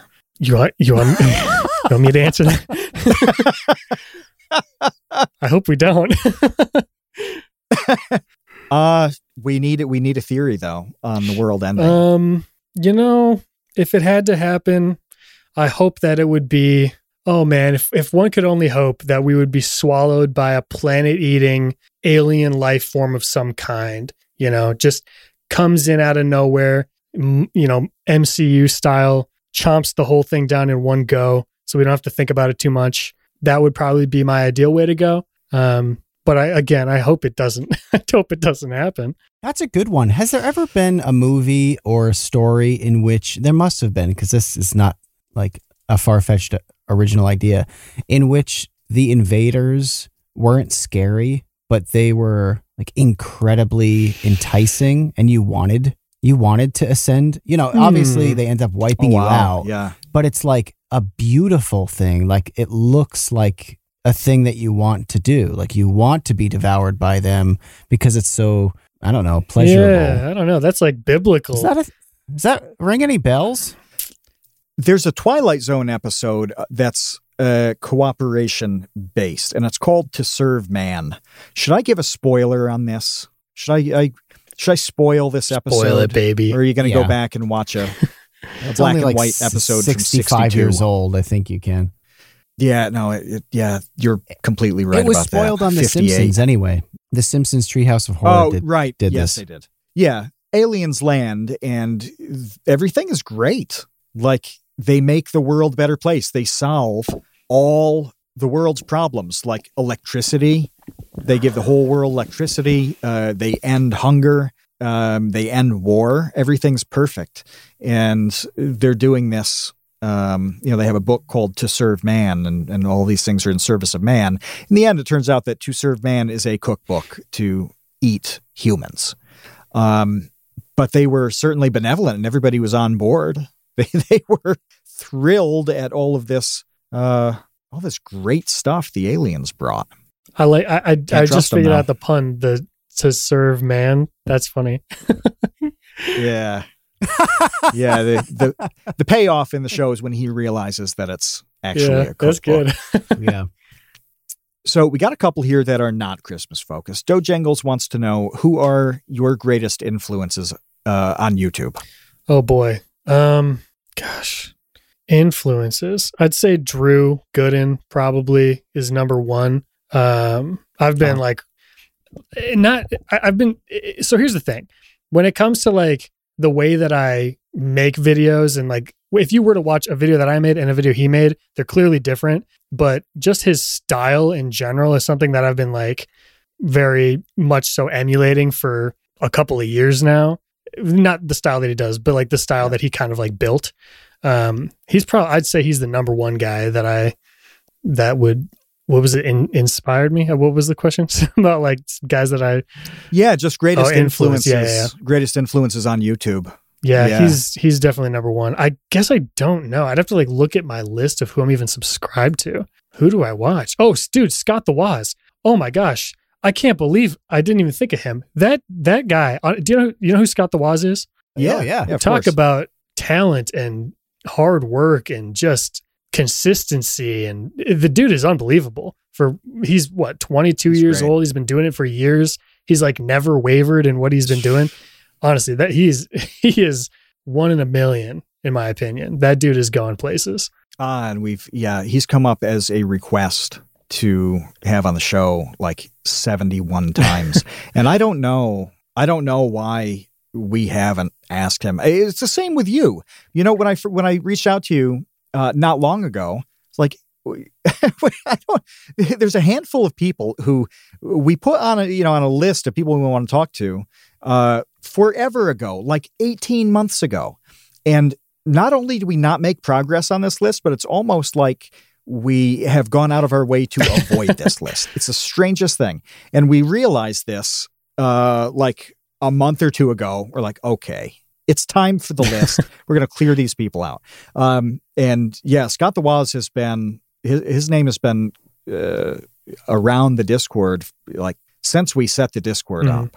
So no, he he would be fascinating to talk to, and I can absolutely understand why uh, somebody doing the content that you're doing would look at that and and and just think, yeah, this is a great. yeah if i it. were to ever like change the way that i do things it would i would want to shift it more towards and i know that he's not the first person to ever do the style that he does. It's like a very JonTron i don't know if like vid- angry video game nerd type of thing.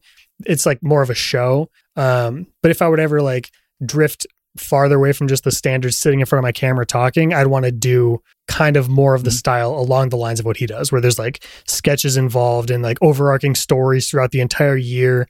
I think it's it's very smart. He's very good at what he does. Yeah. Uh, next we have from Tom Videoger, who mentioned is the fastest linker in the history of the internet. Um, he wants to know what your relationship is like with Rhett and Link. i've i've had one interaction ever with Rhett and Link. it was very positive though. How It was it very go? positive. It was just they. It was just a comment that it, they left on the video that I made about um, the clearly Canadian situation. Um, but yeah, it was very wholesome, nice little interaction. I like those guys. And really briefly, what, what was the clearly Canadian Um, it was- situation? Uh, so back in like 2014 or whatever, they announced that they were going to partner with Clearly Canadian, which is uh sparkling. It's like flavored sparkling water um, that had gone out of business. They shut down, um, but they were going to work to bring it back. So they did this whole campaign where um, a bunch of their subscribers pre-ordered cases and um, just kind of got the company back up and running. And then they were going to do this live stream with anybody that bought a case and do like a, a studio tour because they had just moved into a new studio. And this was back when I was watching them like every day. Um, so I was like super hyped, bought the case. Um, and then it just never ended up happening. It was like, if you watch the video, it's more to it than that, but the whole thing just fizzled out. Uh, and they never said anything about it. So they never Okay. clarified why it happened or whatever. So I just made the video in kind of like a curious manner. Um, and all of my speculation ended up being right because they responded to the video in a comment and pretty much confirmed everything that, that I speculated. Um, but that was it. That was the extent of our of our relationship. I watched It's really that funny video. that that comes up because, oh, you did? Yeah, yeah, I watched it today and I read I read the comment and I immediately thought that that is a situation that I've run into a couple of times over the years where you try to do a thing publicly and it falls through and there's no good way to talk Mhm. about why it didn't work. There's just there just Mhm. isn't and, and and it's weird that silence ends up being your best Mhm. play. But the truth is, it is. It's the best thing to do is just not talk about it ever again and ignore it and pretend like it never happened. Um, because getting into any of the details of why it didn't happen just opens up this Pandora's Mhm. box that will never Yep. close. That makes everybody is a happy bad, ending, probably. though. Yeah, it it, it, it kind of does. But you're right. Sometimes the best thing to do is to let a thing be bad and then fizzle. Uh, but what I've got to think of the days of the week here. This is a Wednesday because Wednesday is TCU night.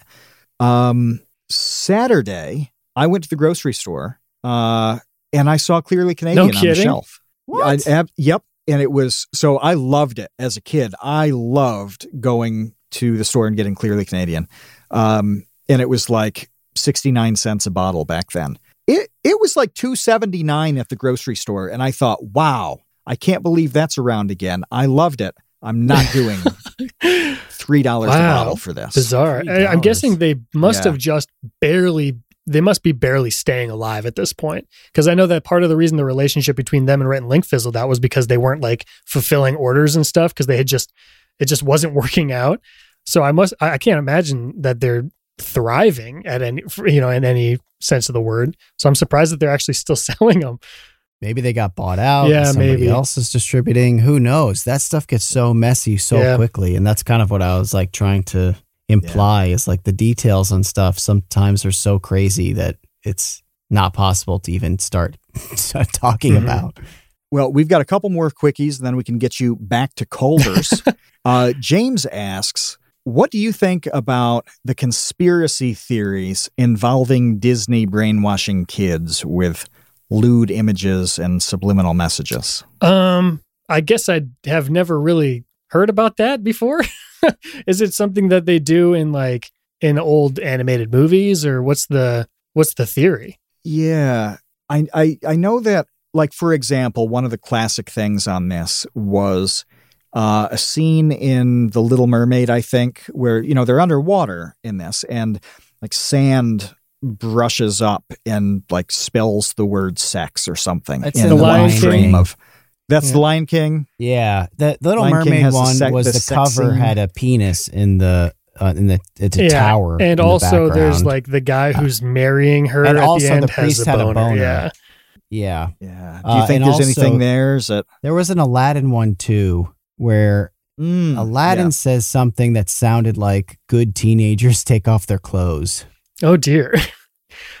I I don't know. I feel like Yeah, I don't know. I hate to like. I, I feel like it's so it's a double edged sword because if I'm here and if I if I sit here and I'm like, there's no way that's silly, but you know there is a way. I mean, it's possible that they're doing that. I just don't. I don't think I believe that. Uh, who knows? I don't know. Myth busted, officially debunked. Very firm stance I just took right now.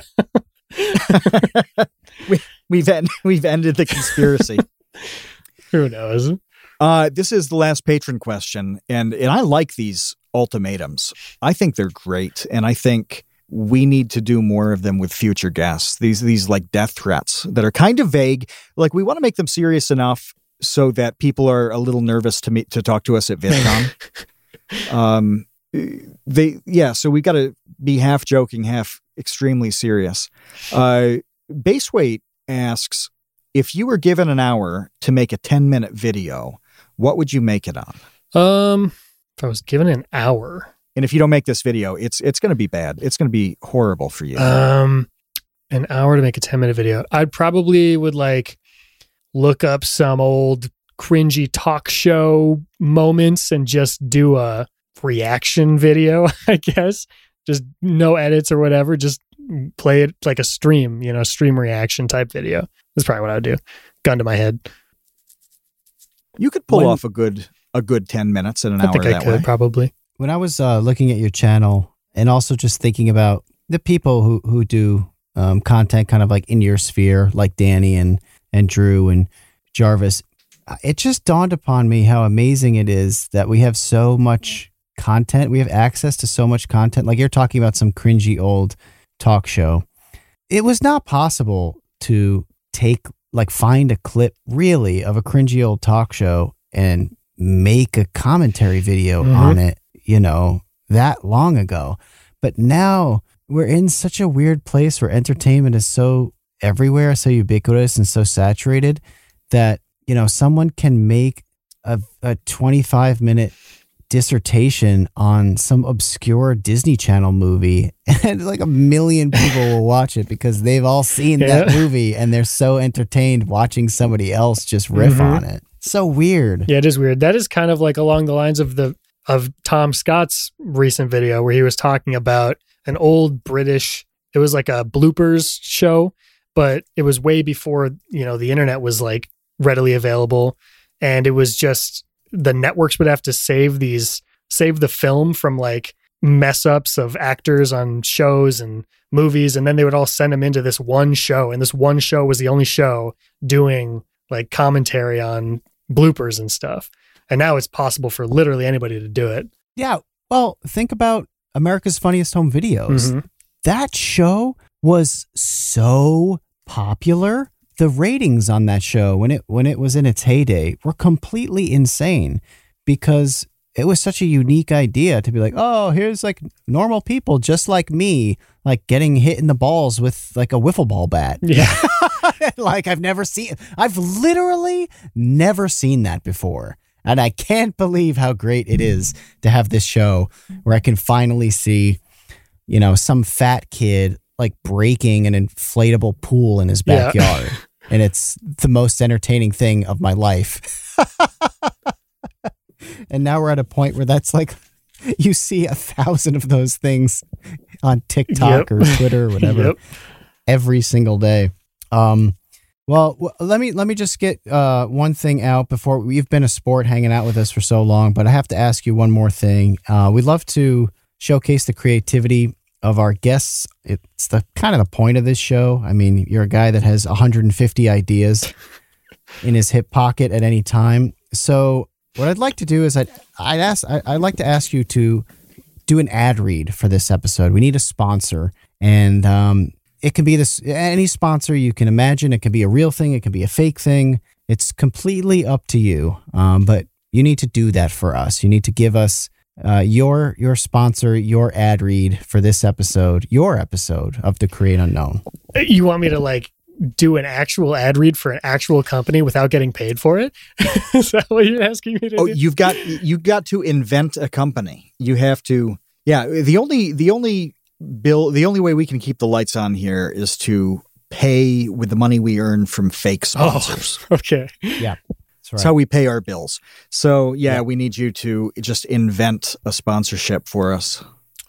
Okay. Um, how about well one one company that I've always had in my back pocket, and don't tell anybody about this, okay? Because this is a this is a rock star idea, and it's mostly just because of the name. But um, how about like a smoothie bar, which would be worldwide, obviously, in every mall, every airport, every everywhere, everywhere, smoothie place. And the name, get this, and I'm going to paint a picture for you too. The name is the Juicy Smooch. Okay. That's the name of this smoothie bar. Juicy, Juicy smooch. Smooch. Okay. So like, like kiss, like a smooch. Okay. And the logo, which may have to be redesigned now because plastic straws have kind of been done away with, but the logo, the J Hmm. in Juicy is a is a straw, like a bendy straw. You can you kind of picture what I'm what I'm laying down here? The Mhm. Juicy Yeah. Smooch Yeah. and it's just like a there's like you know fresh pressed juices and there's blended smoothies and all, all that kind of stuff you know whatever and now you know since we're in the the age of you know food delivery services DoorDash Uber Eats that type of thing um I would imagine that it would be pretty uh pretty beneficial to have some kinds of like fun codes to use for like free delivery um you know you could get any kind of sponsorships from youtubers. You could do like maybe struggle struggle would be a good code for the juicy smooch um anything like that. Something with something with babies for the create unknown perhaps. Um but that would be the company. That would be the company that i would most like to be sponsored by for this episode. Um i don't know if that is i don't know if that suffice for you guys or if you if you like more or less or I just have to be clear for reasons that uh, this episode is not actually sponsored by Juicy Smooch Cosmetics. Cosme- cosmetics I- is I that just- a thing Oh. Pop this into Google. so I Oh, wanted to look and see, like Juicy Smooch. This is great as a domain. You know what's uh, that would be cool. JuicySmooch.com is taken, let me see this and I'm like, oh, what's this? oh this? it is So cosmetics. cosmetics, eh, that makes sense, doesn't it? You know, lipsticks could be a, a juicy smooch kind of thing, but I like your juiciness focus a lot Mm-hmm. yeah right this is like lip gloss See, it appears to be a very smooch. small company too. well we can run them into the ground with yeah, so I think that your naming rights are Yeah. completely fine. yeah we You're can take them out completely i'd say yeah yeah they'll they'll be gone within a month no doubt about it we'll sue them into oblivion You're okay. There's there won't be a legal challenge on your end since it's a, a different type yeah of product. it looks but like it's almost just one one gal that runs it if i'm not if i'm not mistaken Looks so yeah that we could yeah. easily take her Yep. out no questions asked yeah we'll be fine Just stick her in the blender, that's right turn her into a smoothie it's our signature to serve man. Just bring it back. That's the Uh, ultimate indignity is to be turned into the first uh, product off the line right. in your competition. Look, Scott, uh, thank you so much for hanging out with us. Look, uh, uh, this was the other thing I wanted to mention earlier. Look, if you haven't watched any of Scott Cramer's videos, there is no reason you will not enjoy them. You know, I said this, I remember when we had Michael Reeves on, and I felt the same way about his content. I just can't imagine somebody sitting down to watch Michael Reeves' videos and being like, yeah, this is not for me. Well, I feel that way about Scott Cramer's videos. Check out his content. I, I just, there's got to be something wrong with you if you don't enjoy his videos. They're excellent. They are really diverse in their topics. I know Matt kind of hit on that earlier. So, you know, jumping from talking about like mixing together the ultimate fast food meal, you know, with also just commenting on what happened to, you know, a retin link water like revitalizing effort or whatever. It's it's so all over the place, um, but in a way that's always good. So definitely subscribe to Scott. Um, become subscriber five hundred thousand and one, and um, and join us here next Wednesday and every Wednesday on Discord. Become a patron. Just go to patreon.com slash the create unknown and join us in the chat. We have a lot of fun here. I don't know if you're interested in fun. Look, if you're not interested in fun, do not become Fun's a cool. patron. Do not subscribe to Scott Cramer. Uh, just continue, I guess, staring at the wall indefinitely. But uh, if you do like fun, hang out with us, watch Scott. And until next time, you know, we will see you, Space Cowboys. Thanks for listening to the Create Unknown. We'd like to extend a huge thank you and a congratulations to the listeners who made our Save the Babies drive a success. Many new $2 Tots and Dumpster Crew members, you have saved tiny little lives. A tremendous shout out to our elite baby gang. Tredsted, Boromir, Bot Dogs, Chinchilla, Cat, Isaac, Conrad, James Gallagher, Jeff Davis, Patrick Pister, Baseweight, and our newest sweet little babies, Dojangles and the Catboy Laterment. And thank you to our grizzled, battle hardened child infantry, Jen Mathasanti, Kevin with an E. Menard, Mikhail Steinke, Risebread, Sean Malone, triple question mark, Monahim, and the newest recruit, Private First Class Ryan Kinder. Thank you to our producer and editor Ben Webster and our social media manager Dan Yoshua. The Create Unknown is an unknown media production. Without the ones like you, who work tirelessly to keep things running, everything would suddenly stop. Hospitals, factories, schools, and power plants, they all depend on you. No matter the weather, emergency, or time of day, you're the ones who get it done. At Grainger, we're here for you with professional grade industrial supplies. Count on real time product availability and fast delivery. Call clickgrainger.com or just stop by. Grainger for the ones who get it done.